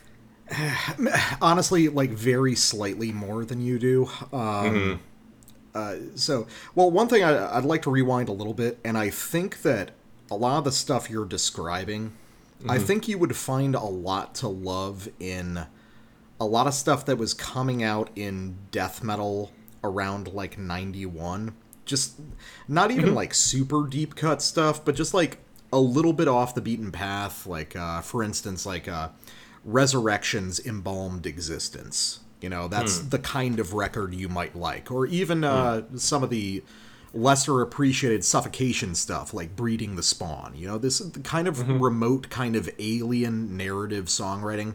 There's a lot of that back there. It's just been kind of forgotten apart from by people who are really into old school death metal. Um, but in terms of immediate influences i have to kind of go out on a limb. Um, so like i said in the uh, the roundup at the beginning of the show. Uh, so two of the members of this band are from mexico. They were affiliated with a pretty old mexican death metal band called blood soaked who i unfortunately haven't heard. And it seems like they relocated to the pacific northwest brought a couple more people on and started this new band. And what I'm guessing is that a lot of this probably has something to do with very old Mexican death metal. Because there's things outside of that I could compare this to. Um, Morbid Angel, especially very old Morbid Angel, maybe like even Abominations of Desolation, would be uh, a big influence here. Um, as well as some Swedish stuff. I, I want to throw out Necrophobic, even though it's been forever since I've listened to them. No, no, that that makes sense. Um, the, the promo said some stuff about that, but like that's one thing that makes it a little different from war metal too. Is like, yeah, they me- promo mentioned grotesque, right, which is the pre Oh, okay, at yeah. the gate, the pre at the gates that. band. Yeah, that's just Well, yeah. really sort of deathy black death. That's just really riffy and frantic, and the early necrophobic stuff too, for sure. Yeah. So, but where I was going was I, I think this has a lot to do with like originating Mexican death metal, which I'm unfortunately just not that familiar with. I, I know the names, but I haven't listened to them a whole lot. So we're going to be looking at the very early work by The Chasm, as you mentioned, as well as stuff like uh, Shub Niggurath and uh, uh, Cenotaph from Mexico. Not to be confused with the Turkish Cenotaph or the other eight bands named Cenotaph. but uh, so all of those bands were very crucial to early 90s Mexican death metal. And uh, they still have a lot of fans to this day, but unfortunately, I've just kind of slid by them over the years. And this makes me interested to, uh, to go back to that and uh, see if I can trace some of the influences there. But in terms of uh, stuff that we've covered on the show, what I would compare it to, um, uh, one that immediately comes to mind would be the uh, Conjureth record that we covered uh, a little while back, um, as well as the uh, Forgotten Tomb Chili record that we covered last year. In terms of accessing this sort of primordial Black Death thrash thing that seems to be getting more and more popular as time goes on. So, um, we're gonna go to your sample. Oh, okay. Yeah, I guess I can play a song. All right. So uh, I've got the first two samples on this one, and it's sort of a, a mix and match thing. So obviously, this kind of thing is a little bit outside my wheelhouse. So, first sample is something I don't really like, and the second sample is something I really like a lot. Um, so the first sample is going to be off the end, uh, the mid to end of Chains of Frost. Um, So obviously, this band is very dedicated to the old school, uh, very dedicated to embracing their influences. But there's certain times on the record where I feel like it just goes a little bit too far in that direction, and it's like, okay, I I, I know the passage that you're doing right now, and it kind of takes me out of the moment. Um, so we'll listen to that, and then I'll get into the side of this band that I think is actually really excellent.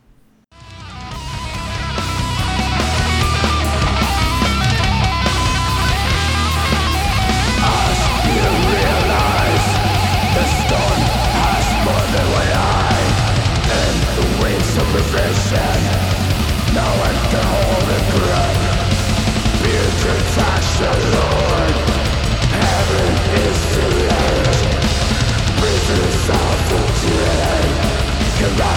for color?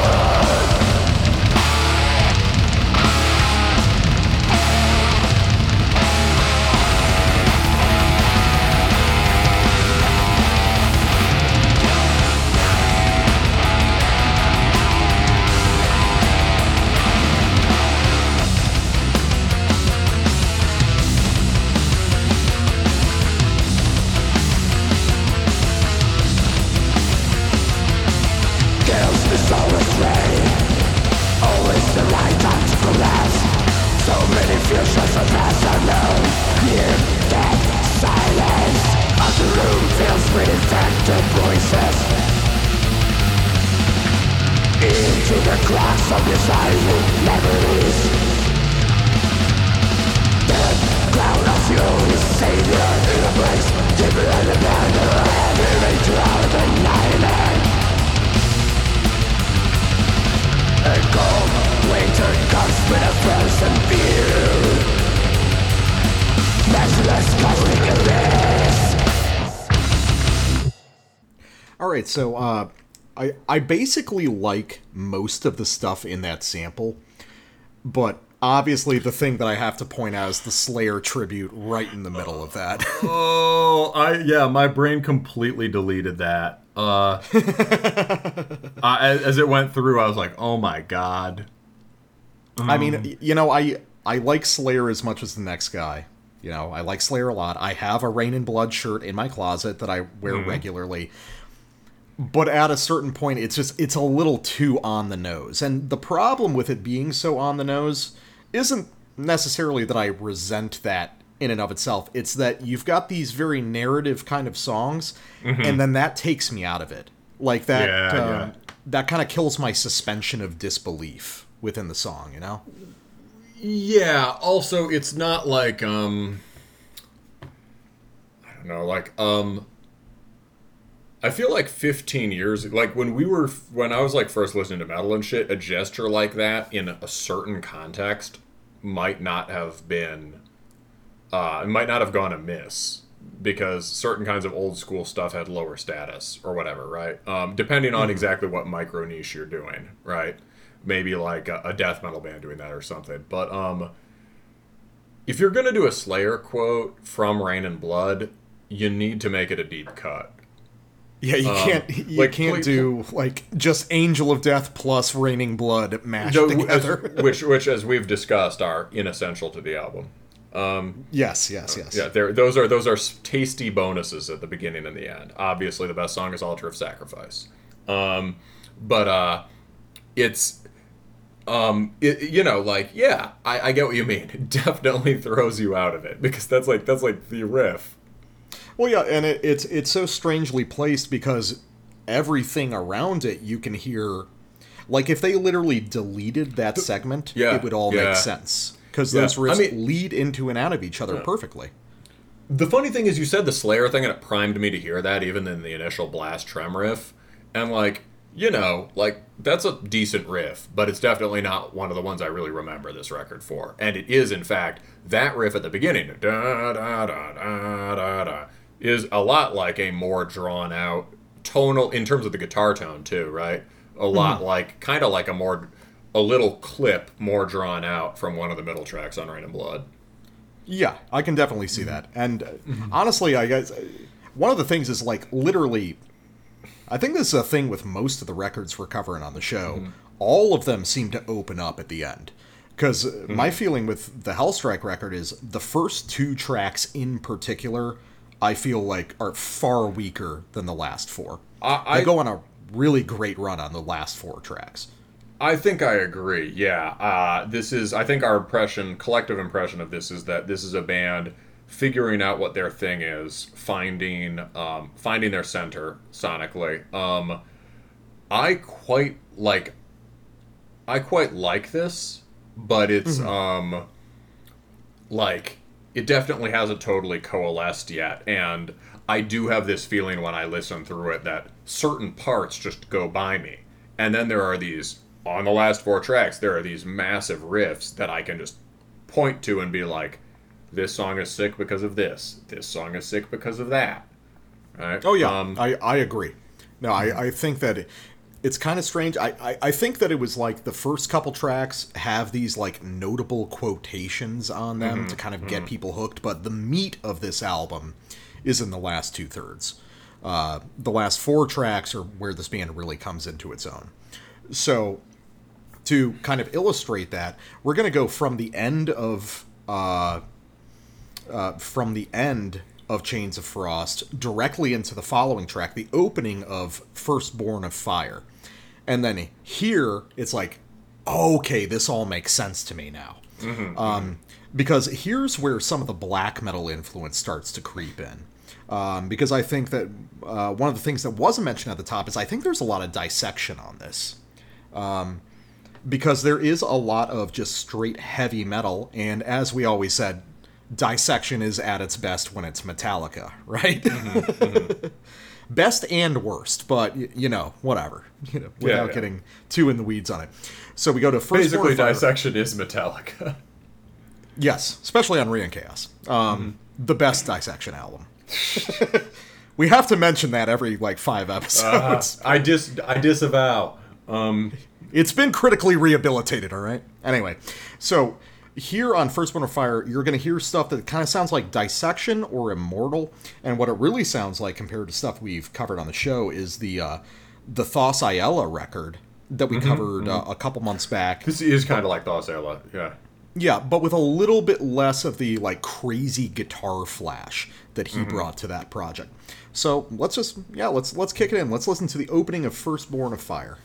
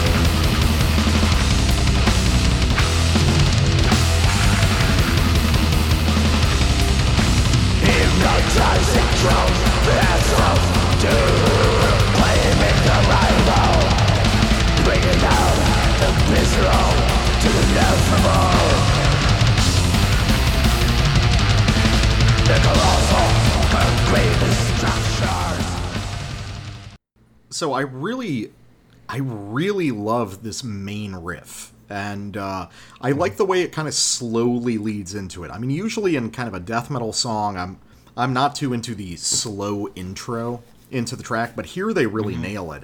And then when that main riff kicks in, it's like I described it. It's kind of dissection or immortal, but it's also extremely death metal. It's uh, it's kind of that pagan death metal thing you were talking about. Um, but I'm guessing you probably have reference points for this better than I do, because I'm not sure what to attribute this to in particular.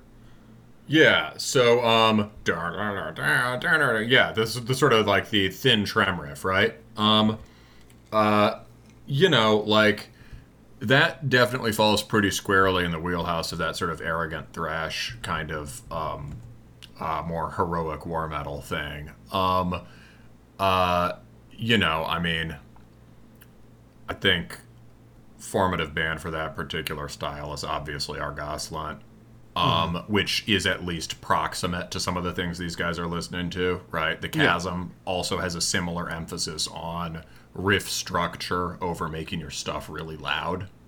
Yeah. Um, uh, and you know, um, that you know something, some shit like that, right? Uh, but also, um, yeah, I mean, like with uh, to me, you know, the funny thing is to me, like that's a great riff, but to me, the center of gravity there is the slow part before it. Dum, That's interesting. Dum, dum, dum, dum, da, dum, dum, dum, dum, dum, dum, dum, dum, dum, dum, dum, dum, dum, dum. Well, it has that uh, that distant connection to Triumph of Death that you're always looking for. Yeah, true. Yes. No, there's a lot of yeah, I'll get to that on my sample. There's a lot of subtle sort of Celtic frost or even not so subtle Celtic frost hellhammer stuff. But that riff also has like that big pentatonic chest thumping feel. And that stuff connects to the for sure to this sort of like um war metal kind of like, you know, uh riff oriented war metal thing. Um you know, oh, well, you know, I'll y- you know, like yeah. Also, Ares Kingdom is a really good reference point for that. Uh, they have a Yeah. beefy guitar tone, but it's like still thrashy and crisp. Um, but um, but like, uh, but it also has that frosty thing, and it has this very um deliberately wonderfully brainless quality to it, right? Where you know, there's you know, there, this part in uh, School of Rock where Jack Black raises his pick and he's like, uh, you know, now raise your goblet of rock, right? Um, and uh, it, it, it's got that, and that like makes me think like where this is really at is more this nebulous idea of like barbarian death metal, which overlaps with the war metal thing for sure, right? These are both barbarian death metal is an even sillier and more nebulous term than war metal, right? I don't Yeah. know what it means yet. I've just been using it on the show, right? But like something like the Azath record from last year that I like listened to obsessively for two weeks, right? It does war metally things, but it really kind of feels like a death metal record. Um, yeah. and uh, it doesn't have some of the kinds of color you'd expect or the black metal flourishes. Uh, it's um, but the atmosphere is unmistakably sort of like hitting things over the head with axes, right? Um, yeah, yeah. and that ties into this whole sort of loose family of bands that don't necessarily sound, even sound that like each other, right? Azath doesn't sound like the number one band for this, which is Celtic Frost, right? As Cromlech said in that interview, right? Celtic Frost is like a uh, um, sort of like their ultimate version of Conan the Barbarian music. Yeah.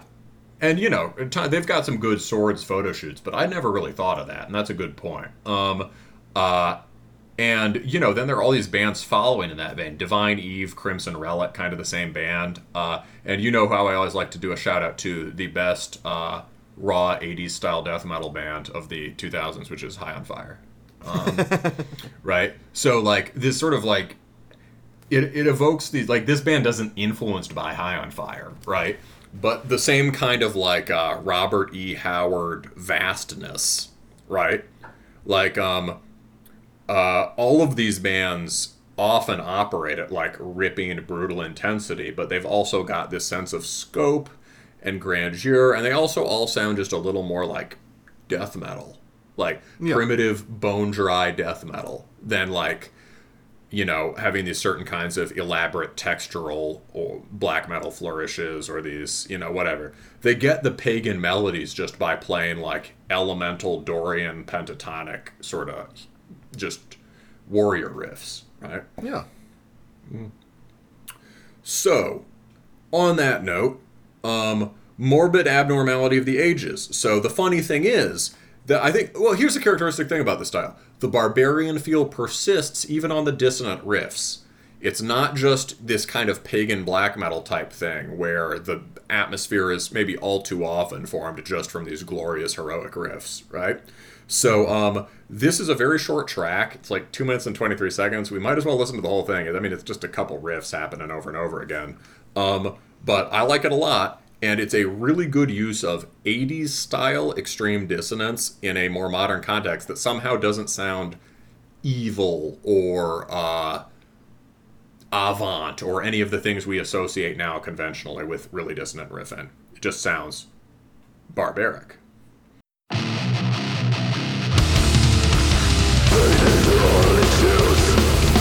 Life is a Takes the island in your blood There's a road ahead for you to take The gun the movement of the forces You wake a to ashes Reality twisted events Irrational faith Woman and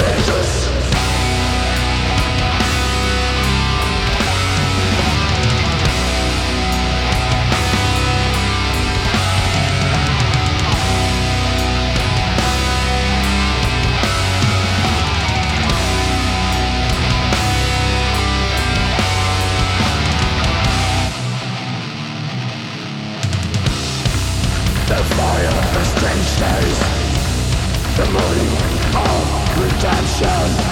Who will be the next one? Between iron and silver. We agitate, agitate time. There's no fear, I feel some pain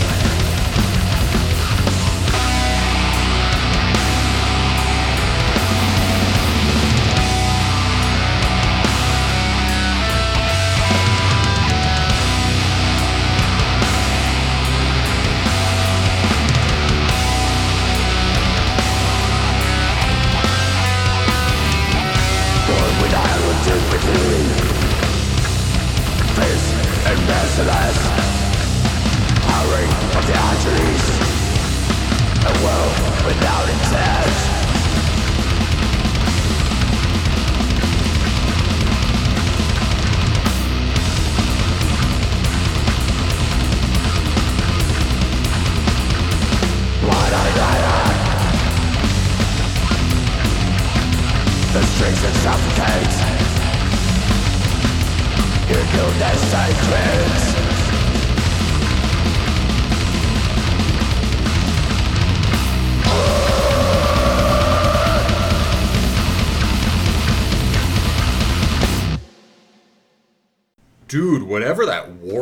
the end was, I want to hear more of that.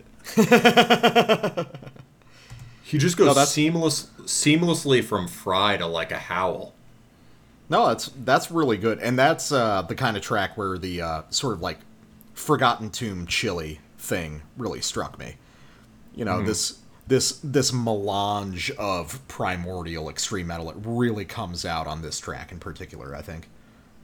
Yeah, for sure. Um, you could hear how like there were the only sort of like conventionally epic sounding thing was just this sort of like hyper, very abbreviated, almost fragmentary bridge riff in the middle, right? Mm-hmm. And other than that, we did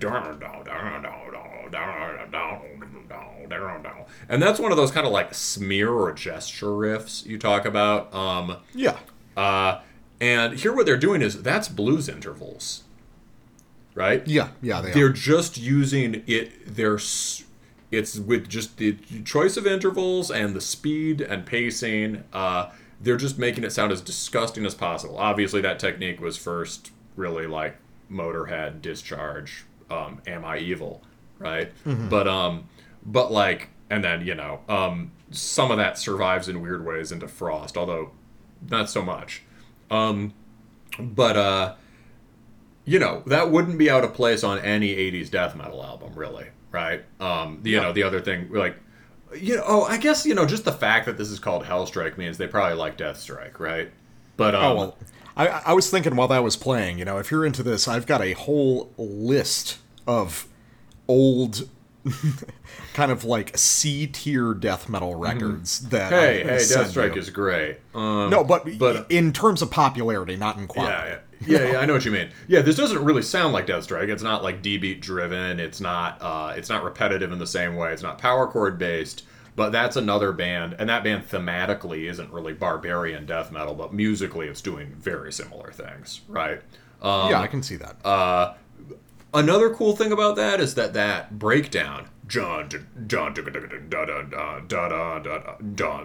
I can't even hum it. They're doing like a trill on that initial palm mute. That's like a thing you wouldn't hear in the '80s. That's like a kind of Yeah. like. I mean, we're always going to think of hardcore when we hear something that sort of dense and syncopated. I bet that's not really where it's coming from them. It probably has more to do with the bouncy quality and some of that, you know, arrogant thrash war metal stuff. But like Celtic Frost is almost there, right? And it just takes that and condenses it more. That is so cool. I really like that part. Yeah, or it's even it might even be associated with like some of the really retarded stuff in early Deicide or something. Yeah, or maybe I mean you'd know better than me. Uh, this is just a thing that I've heard a few times. The Baphomet record. Uh, yeah, the Baphomet record. Yeah, I mean this would Oh, be well, you know, Baphomet. I mean, it- played at 150 percent speed, but yeah, I mean, it, it, it has got it's got kind of the jump to fuck up quality you get in like Prophecy of Doom or Deviated Instinct, but I don't think those guys could pick that fast. yeah. You know, what you if we take old school death metal ideas but just play them better, and it transforms them completely? yeah, know? yeah. So, um, all right. So we're on um now. My, my last sample. Uh, this is a really good example of this band at their most soaring and melodic, uh, like the death metal guy's favorite riff on Firstborn of Fire. Um, the great thing about this song, well, first of all, the title is it's called Re-Abortion. Um, uh, I'll leave you to figure out how that works. Um, uh, the also the song seems like it's structured in kind of like a not in a. I don't mean this in a bad way, but you know how like in a piece of classical music there will be like musical jokes, or a jazz a jazz musician will throw in some lick in a funny way. The Slayer reference is kind of like that. It's probably a joke, right? I mean, it does Yeah. kind of under it doesn't really land there. I think this is a bit of a musical joke that lands. Like, basically, the entire song is just two great riffs, stops, starts again. Um, so Well, yeah, uh, because you have to abort and then you have to re-abort.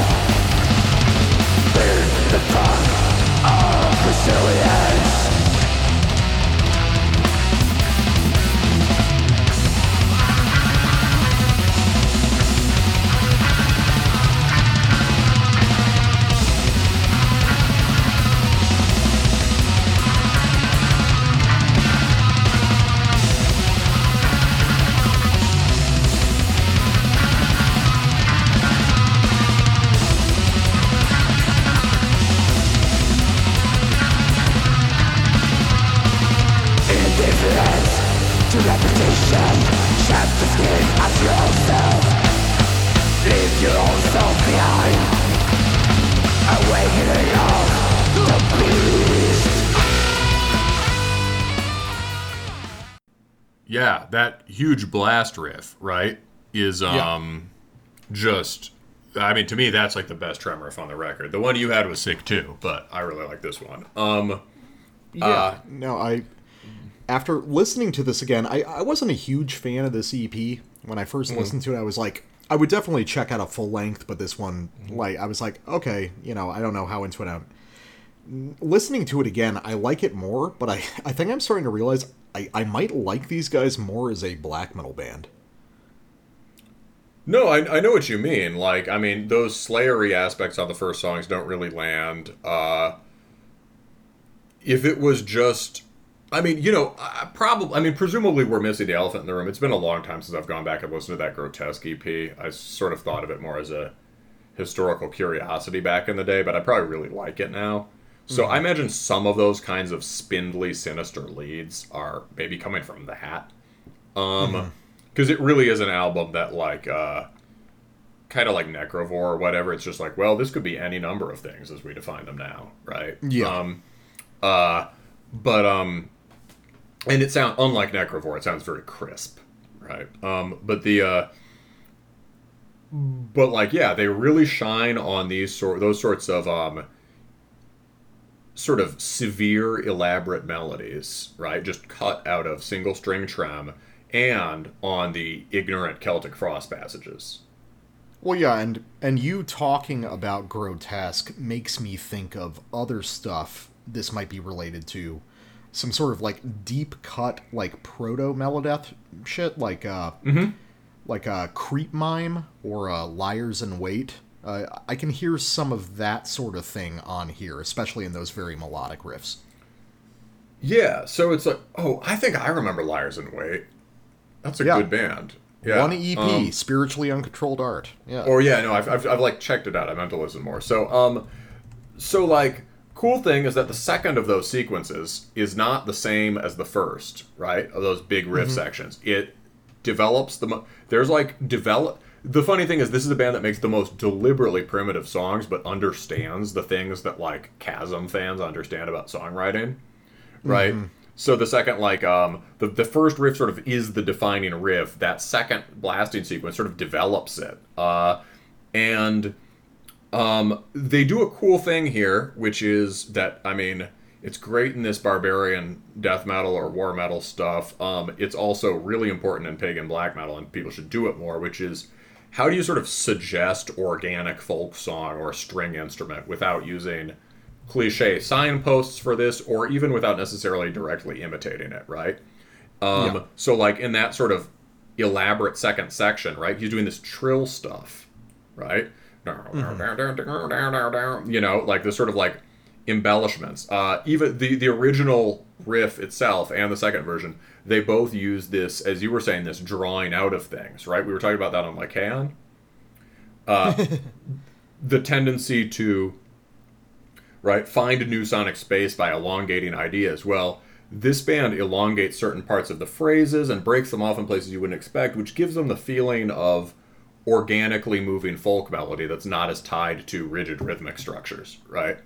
Um, you know, they have the drums following the melody, right? Uh, so you get a little bit of that guitar sounding like somebody sawing on a one string fiddle thing or whatever, right?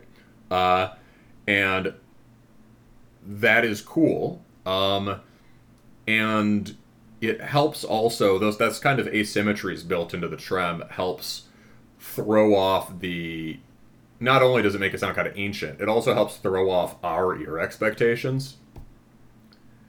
Cause like you and me have heard right? I mean, and a lot of people on the show, right? We've we've heard big epic single string trem riffs of that sort of are death metally and vaguely pagan and whatever. But um, putting the emphases in these weird places is gives it a lot of originality. Um, clearly, there I also like you know you with what you were saying about dissection, that sort of uh, triplet stagger on the breakdown. Dun dun dun dun dun dun dun dun dun. dun. That's very dissectiony. Um, the wailing soloing over that is sick, and that's you know, um, yeah, I don't know. I would give this record a very high score for attitude. The sound maybe hasn't quite gelled yet, but maybe it's really just a matter of focusing on the stuff on the last four tracks. Hail! This is Brandon from Cromlech, and you're listening to Terminus.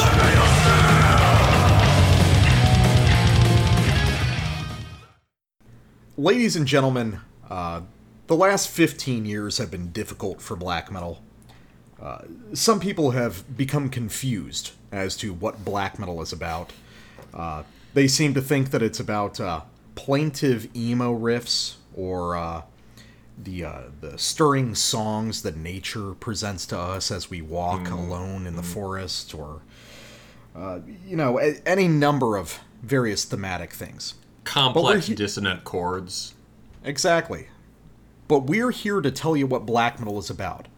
Blast beats, riffs that aren't really riffs, and the devil being really big and strong and destroying your hometown. That's right. We're here. There we go. That's my boy. Bro, I hear he's got the fastest motorcycle in the He world. He has the fastest motorcycle. He gets smokes and beers back to the party faster than anyone. We're here with Sarinvomit's second record, Awaken Ye Impious Hordes of Shaitan. And, uh, Well, god damn it, it's just it's exactly what it advertises on the cover, and I I just I, I like it a lot for that. You know? Am I am I becoming a boomer black metal guy? Because I'm going back to shit that I back when I was growing up, it's like this was the most popular thing. You know, 2004 through 2007 so much shit sounded like this, and I wasn't into it at the time. But now coming back, a little older and a little bit dumber, I'm not going to say wiser. um, this hits the spot, and maybe it's just because of what it's surrounded by. You know, the default mode of black metal has become melodic and delicate and sort of introspective. And Sarinvomit doesn't like any of those words. They want it fast and angry and extreme and punishing and cool, you know? It, And you, you know, it's like, Yeah. yeah. what is a black metal about? Well, it's being really, it's just uh, being really aggressive and screaming about Satan, right? And the important thing is, you can't say it's not, right? exactly. They- you can never say that's not black metal. I think that's where the Norse core phrase originally came from. I assume is sort of like Norse stuff distilled to its core, right? And sure, Well, we could a- argue. We could it- it argue about where that core is exactly and Well, whatever. it meant uh, right? But- actually because I was there when they were using that term. It Mm-hmm. meant like Norse grindcore. Like they Ah. accused uh, they accused Panzer Division Marduk of being a like basically a grindcore album in black metal drag, which sounds great to me. Sounds yeah, excellent. That sounds Um, cool. but yeah, that was the origin of the term. And Sarinvomit is a Norse core band. And That is for sure. Yeah, yeah. Okay, that's great. I was always wondering where that term came from because there's now this bizarre usage of it as just an in, a free floating intensifier on the internet. Oh, that's a weird. fixed core to anything, right? There's like this genre of anime music called nightcore. Oh, Nightcore. Yeah, yeah, yeah. Yeah, yeah. Um, I don't know. You know, like they they just add core to the end of things. Um, uh, but like, I don't know. Maybe it was supposed to have something with hardcore techno at the beginning. Point being, um, yeah, man. Uh, this is you know ten out of ten for the spirit, right? Just um, Oh, yeah. yeah. Um yeah, and uh you know, uh, yeah, This is I- just so, so this is just pure poisonous energy in a record. You know, it's like yes, this is like like you said in the notes. Half of the songs are just about big demons killing people or destroying towns. Oh yeah, we got um yeah, when they're not going out for beers and cigs. Um let's see. Uh we've got um uh def- descending of hateful archdemons, uh Genesis of demonized Gabriel, Dajjal burns Bethlehem, Belial's curse upon Vatican, violating violated oh wait, sorry, technically not about demons. Um and a black witchery cover to close it out. So there you go. Yeah. well, and oh, that's yeah. As far as yeah, obviously not too many big picture observations here, but as far as um, another thing would be one reason this stuff isn't that current anymore is that this particular energy got transferred to the popularization and cleaning up of war metal. Yes. Yes. Um, Exactly. and you could hear some. The war metal connection here is impiety, right? Who we reviewed on the second episode of Terminus, and that is a band that is directly connected to Norsecore and is uh, directly connected to more both like Morbid Angel and proper black metal than a lot of this sort of generic like proclamation black witchery imitating stuff, right? Um, it's um or like you know the sort of like generic blasphemy worship, right? This is um so this is very like in a certain sense this is a war metal record or it would sort of be now, but it is really just entirely composed with black metal parts. Yeah, and we've gone Hmm. back and forth about the the definition of war metal, but to Mm-hmm. me, when I listen to this and thinking back to hearing the phrase war metal back in the day, this is what it meant.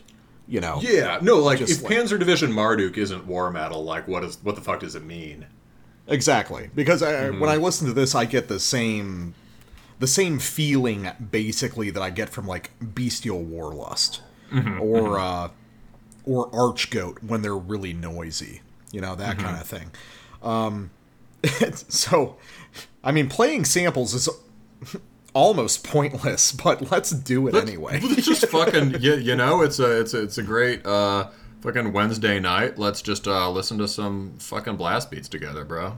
Exactly. So let's listen to a track called Infernal Conquest of Macaw. Um, and this song rules because the.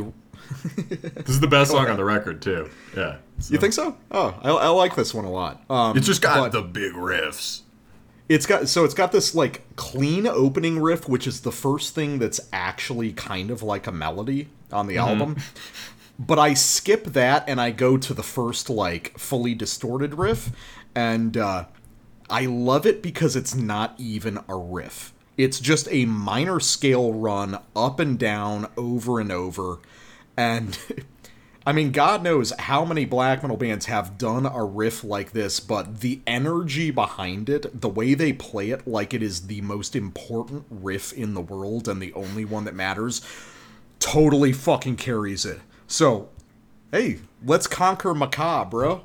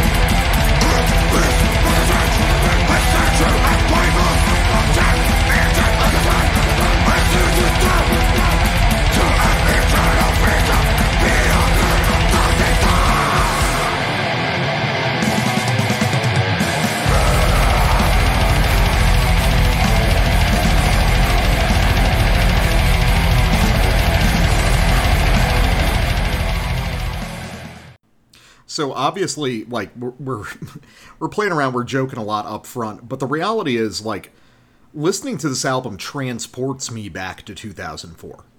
You know, um, it th- there's something about the the elemental quality of these riffs how they're not even really riffs. They're these simple gestures that we all inherently understand.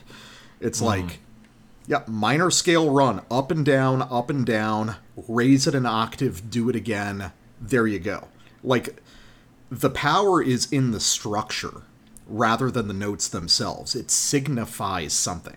It signifies that it's apocalyptic, incredibly heavy black metal, which, as we've talked about, is something that's sort of been forgotten in a lot of modern black metal. The idea that it can be heavy, it can be brutal. And these guys have used that as a center for their style. Yeah, I'll take this over any number of sort of like elaborate anime soundtrack riffed uh, vampire bands, right? Yeah, exactly. Um, uh, so like, this is um, yeah, th- this is just such a forceful series of of transitions, really, right? Though it's it's all in how you stitch it together. Um, so you're talking about that first really just savagely scale run riff. The thing that strikes me about that is the rhythmic inflection under it. This is the first place on the record. Also, I really like that lead-in riff on this track, the kind of immortal sounding riff um, that you skipped, but is awesome. Um, and uh, the but like before this track, the first two don't really do it for me. It's just like. Uh, Yeah. They're intros Those are- to the meat of the album. straight up Panzer Division Marduk, uh, you know, and like, look, um, it's hard to like that album more than me. I'm one of the few people who listens to it sober. I've had my nose broken at a Marduk show, but that also means that that also means that like I know those riffs, bro. Um, right. Um, so uh, and and that, that certain you, to to do that certain approach to just like linear blasting and buzzsaw riffs, there really has to be some sort of particular momentum in the riffs themselves, right? Um, uh, this is a moment where they just start doing a bunch of other different shit that like people who are worshiping that style don't necessarily do. And so you you know they're they're playing that riff at really high intensity. One thing that makes it land in part in part is the drums you get this like I don't even know how to describe it. You, like he's doing an eighth. It's like an eighth blast, but it's not the battering war metal eighths. You know, I always love an eighth nut blast, right? But like this is more sort of clipped. It's like dut, um yeah, he's just the, he's uh, syncopating it to the uh, to the upbeat. Ah, see, yes. Uh, thank you for speaking the language of of rhythms. Um, uh, um, yeah. So it's um, he's syncopating it to the upbeat, and it's the the um, what's the uh, you know, what's you, I'm I'm gonna forget this too. You know, you're the person who really knows how to record albums and shit. What's the fu- what's the um, what's the little symbol with your uh with your foot on it? Um. the hi hat. Yeah, the hi hat, him. Um, I remember symbols. I remember hi hats. Um, he's doing this. I think that's a hi hat thing, and he's doing chokes on it, right? But like, you get this little like this mincing kind of cymbal pattern clipping over it and cutting it, so the whole beat acquires this kind of like like um crazily bouncing quality to it. Mm-hmm. Or just like a, what you mean. guillot- a guillotine going up and down like too fast, like but not even a guillotine. It really bounces. It's like um, it's not fun bouncing. It's more like you know, like it's hard to think of the right image for it, right? But it's um, uh, maybe, s- may a certain kind of stomping, right? But um, I, I get what you mean. No, this is yeah. this is a very drum driven record, which is Yeah, oh, yeah. So that's a weakness of some things in this style, right? Is it's very drum driven, but all the drummer does is that's the, ever- the thing everyone complained about back in the day. Very drum driven, all the drummer does is blast. Here, they're letting the drummer play, and like I've literally never heard anyone do that exact thing with a hi hat. Oh yeah, no. The, the the drumming style on this record is really interesting because it's it's very behind the beat. You know, the Yeah. guitars are really mm-hmm. driving forward and the drums are like lagging just a Control- touch behind. and they're just playing this controlling role over the guitars. Like, I mean, yeah, the way that grinds against the main riff is extremely heavy, and it's like clearly he wrote the drum part to the riff, mm-hmm. but the drum part's more important. Like they are really Yes. talking to each other. It like puts all the inflection in the riff. Yeah, well, I mean, one of the main guys in this band, uh, Godslayer, uh, is the uh, he's the guitarist. Um, he was uh, he's part of a band that I'm familiar with called. Are you ready for the best band name of all time?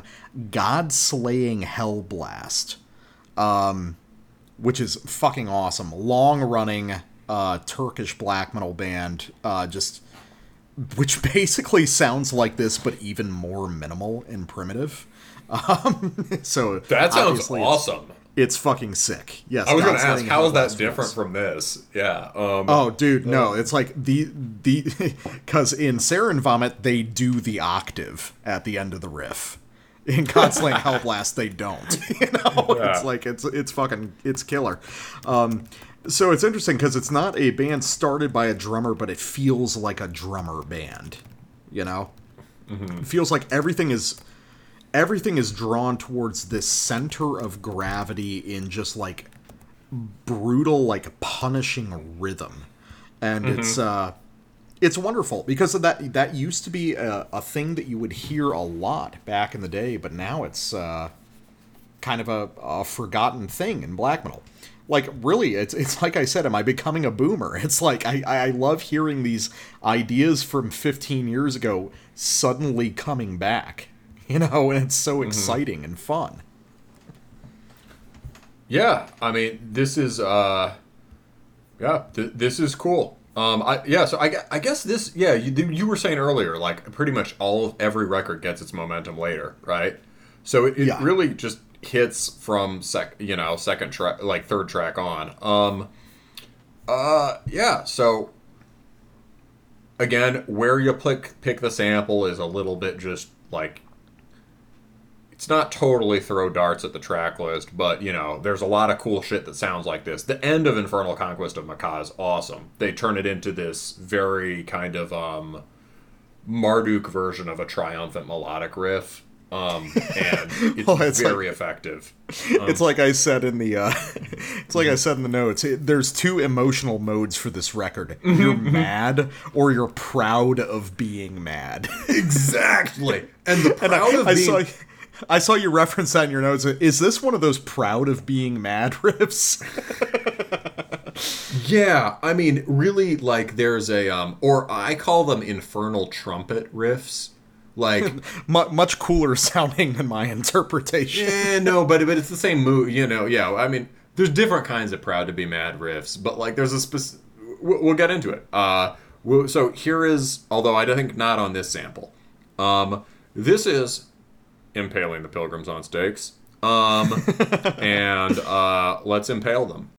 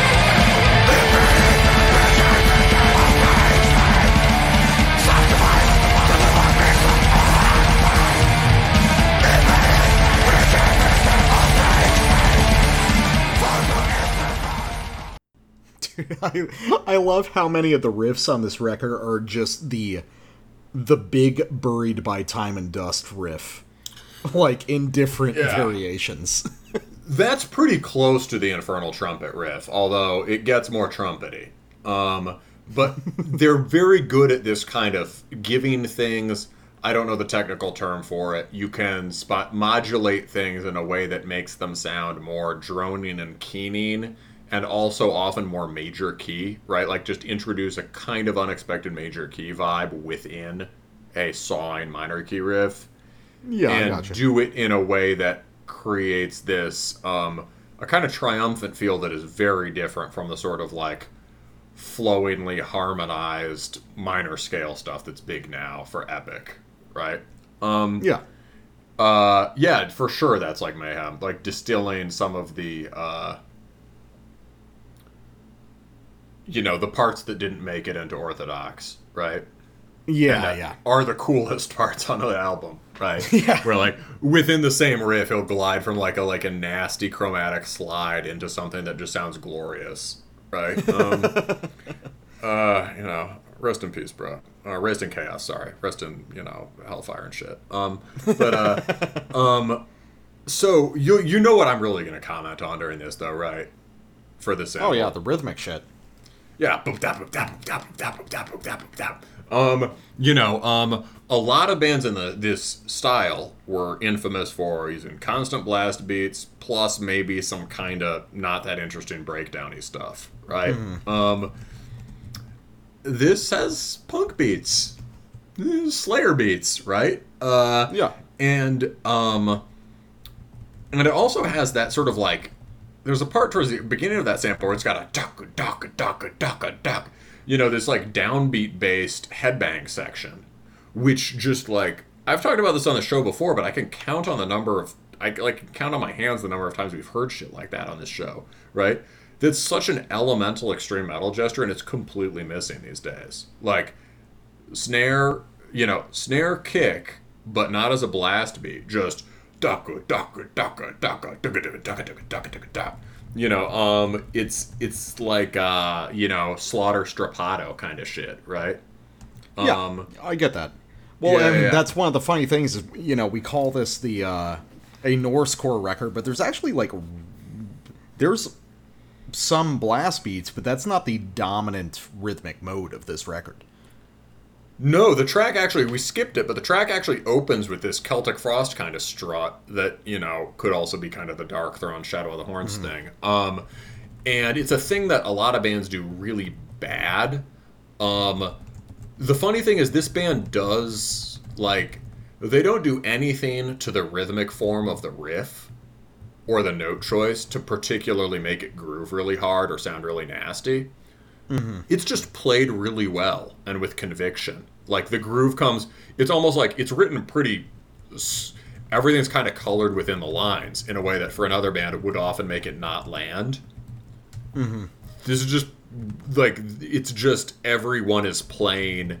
There's no like guitar playing against the drums or everything like that. They're just all grooving really hard, right? Well, yeah, I mean, And- it really comes down to just what separates this band from others really is a, a matter of like undefinable energy. You mm-hmm. know? Like there's a real passion behind this. There's a real intensity. They're really committed to the idea of a giant demon destroying a city. You know? It's it's easy to be like, "Oh, I'm going to do a black metal record like this," but it's different from really believing in it and really engaging with it. I think that's for sure true. Yes. Um and well, you know, it's that this band is playing the extremity game, right? They're playing the arms race game. Uh which so many people stopped playing years ago and just decided to start focusing on, you know, uh silly things like songwriting and atmosphere. Um uh, Uh, you know, especially in black metal. Or well, actually, we've talked about this everywhere. It happened in death metal too, right? It's just a thing in the 2000s, right? Where just so Yeah. many bands just like put down the arms race. This band And is competing. Like this is way more intense than most early 2000s Norsecore. Well, yeah, and that that's the thing is like you know you talk about, I mean, obviously jokingly the idea of you know, you know, you know we're gonna do this instead of being into the atmosphere, but there is a real atmosphere to this Yeah, music. yeah. It's just it's just the the word atmosphere nowadays uh, conveys, oh. Look, the elm trees in the autumn. Oh, Yeah, yeah, you know, they're um, yellow and orange, and they make me think of my past loves. No, atmosphere can also be a giant demon smashing buildings. You know, that's Yeah. like there. yeah. It's not a term, you know, affixed to a certain kind of like bittersweet melancholy. You know, it's it can be anything. or or like you know strange meshes of arbitrarily arranged chords right Uh, exactly. yes. Um Yeah no no this certainly has that going for it and uh you know i mean and also if there's anything else it's really just that like it's not that there's some bands it's like oh god this is this is a genre exercise but they throw in some extras right Yeah. This band isn't throwing in extras, they just have a much more open sense of what this could sound like than other bands. You know what I mean? Like, why Yeah. couldn't it have fucking Slayer beats and, and Mayhem parts? And those aren't like confectionery, they're like integral to what's going on. Oh yeah. Well, I mean, mm-hmm. because we could we could really dive into it, and it's like there is a distinct kind of near east quality to a lot of the riffing. There is a unique melodic sensibility, but that's For not the most important thing. For some reason, I had that in my notes, and then it's not there anymore. Yes, that is true. Um, this band does a thing we've talked about before on the show, which is uh, how do you do Middle Eastern black metal that doesn't fall into the problem of sounding like Western people's idea of like snake charmer music, right? Um, which you can find in the occasional excesses of Nile or even music by actual Middle Easterners like Melechesh. Although they're they're a 50-50 band. Some of their shit is absolutely killer, right? Yeah. Um, but uh, you know, how, how do you avoid that? We've talked we talked about it with Lycopolis. They did it really well, right? It's like, okay, you just play the kind of Middle Eastern scales that are basically baked into the definition of extreme metal since Reign in Blood, right? Yeah. But you throw in some intervals that are just things that only someone who's like grows up listening to Middle Eastern music in different contexts can can think of, right? This band certainly does that quite well. They don't make a big deal about it um, at all. There's there's no gimmickry employed. It's just they have a broader sense of how you can use these scales and work in different feelings, and it's it's and it's it's really yeah that certainly adds a lot. But does it have a Middle Eastern atmosphere? No, it's just made by dudes from Turkey who fucking want to nuke Mecca.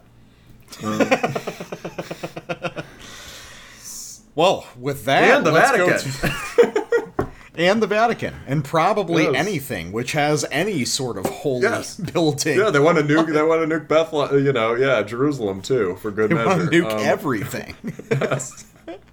All right, so Uh. speaking of which, Belial's curse upon Vatican. Um, here's another great example of a very plain kind of 2000s black metal riff that's just so powerful because there's so much energy behind it. It's uh, one thing that I think is cool is like this is not a Black Death record, but the the sort of heaviness and just the brutality of it is very death metal to me. That's the impiety thing. Exactly. Yeah. And uh, here's a great example, and here's where I wrote in the notes. There's two moods. You're mad, and then you're kind of proud about being mad. So let's uh, let's all get proud about being mad.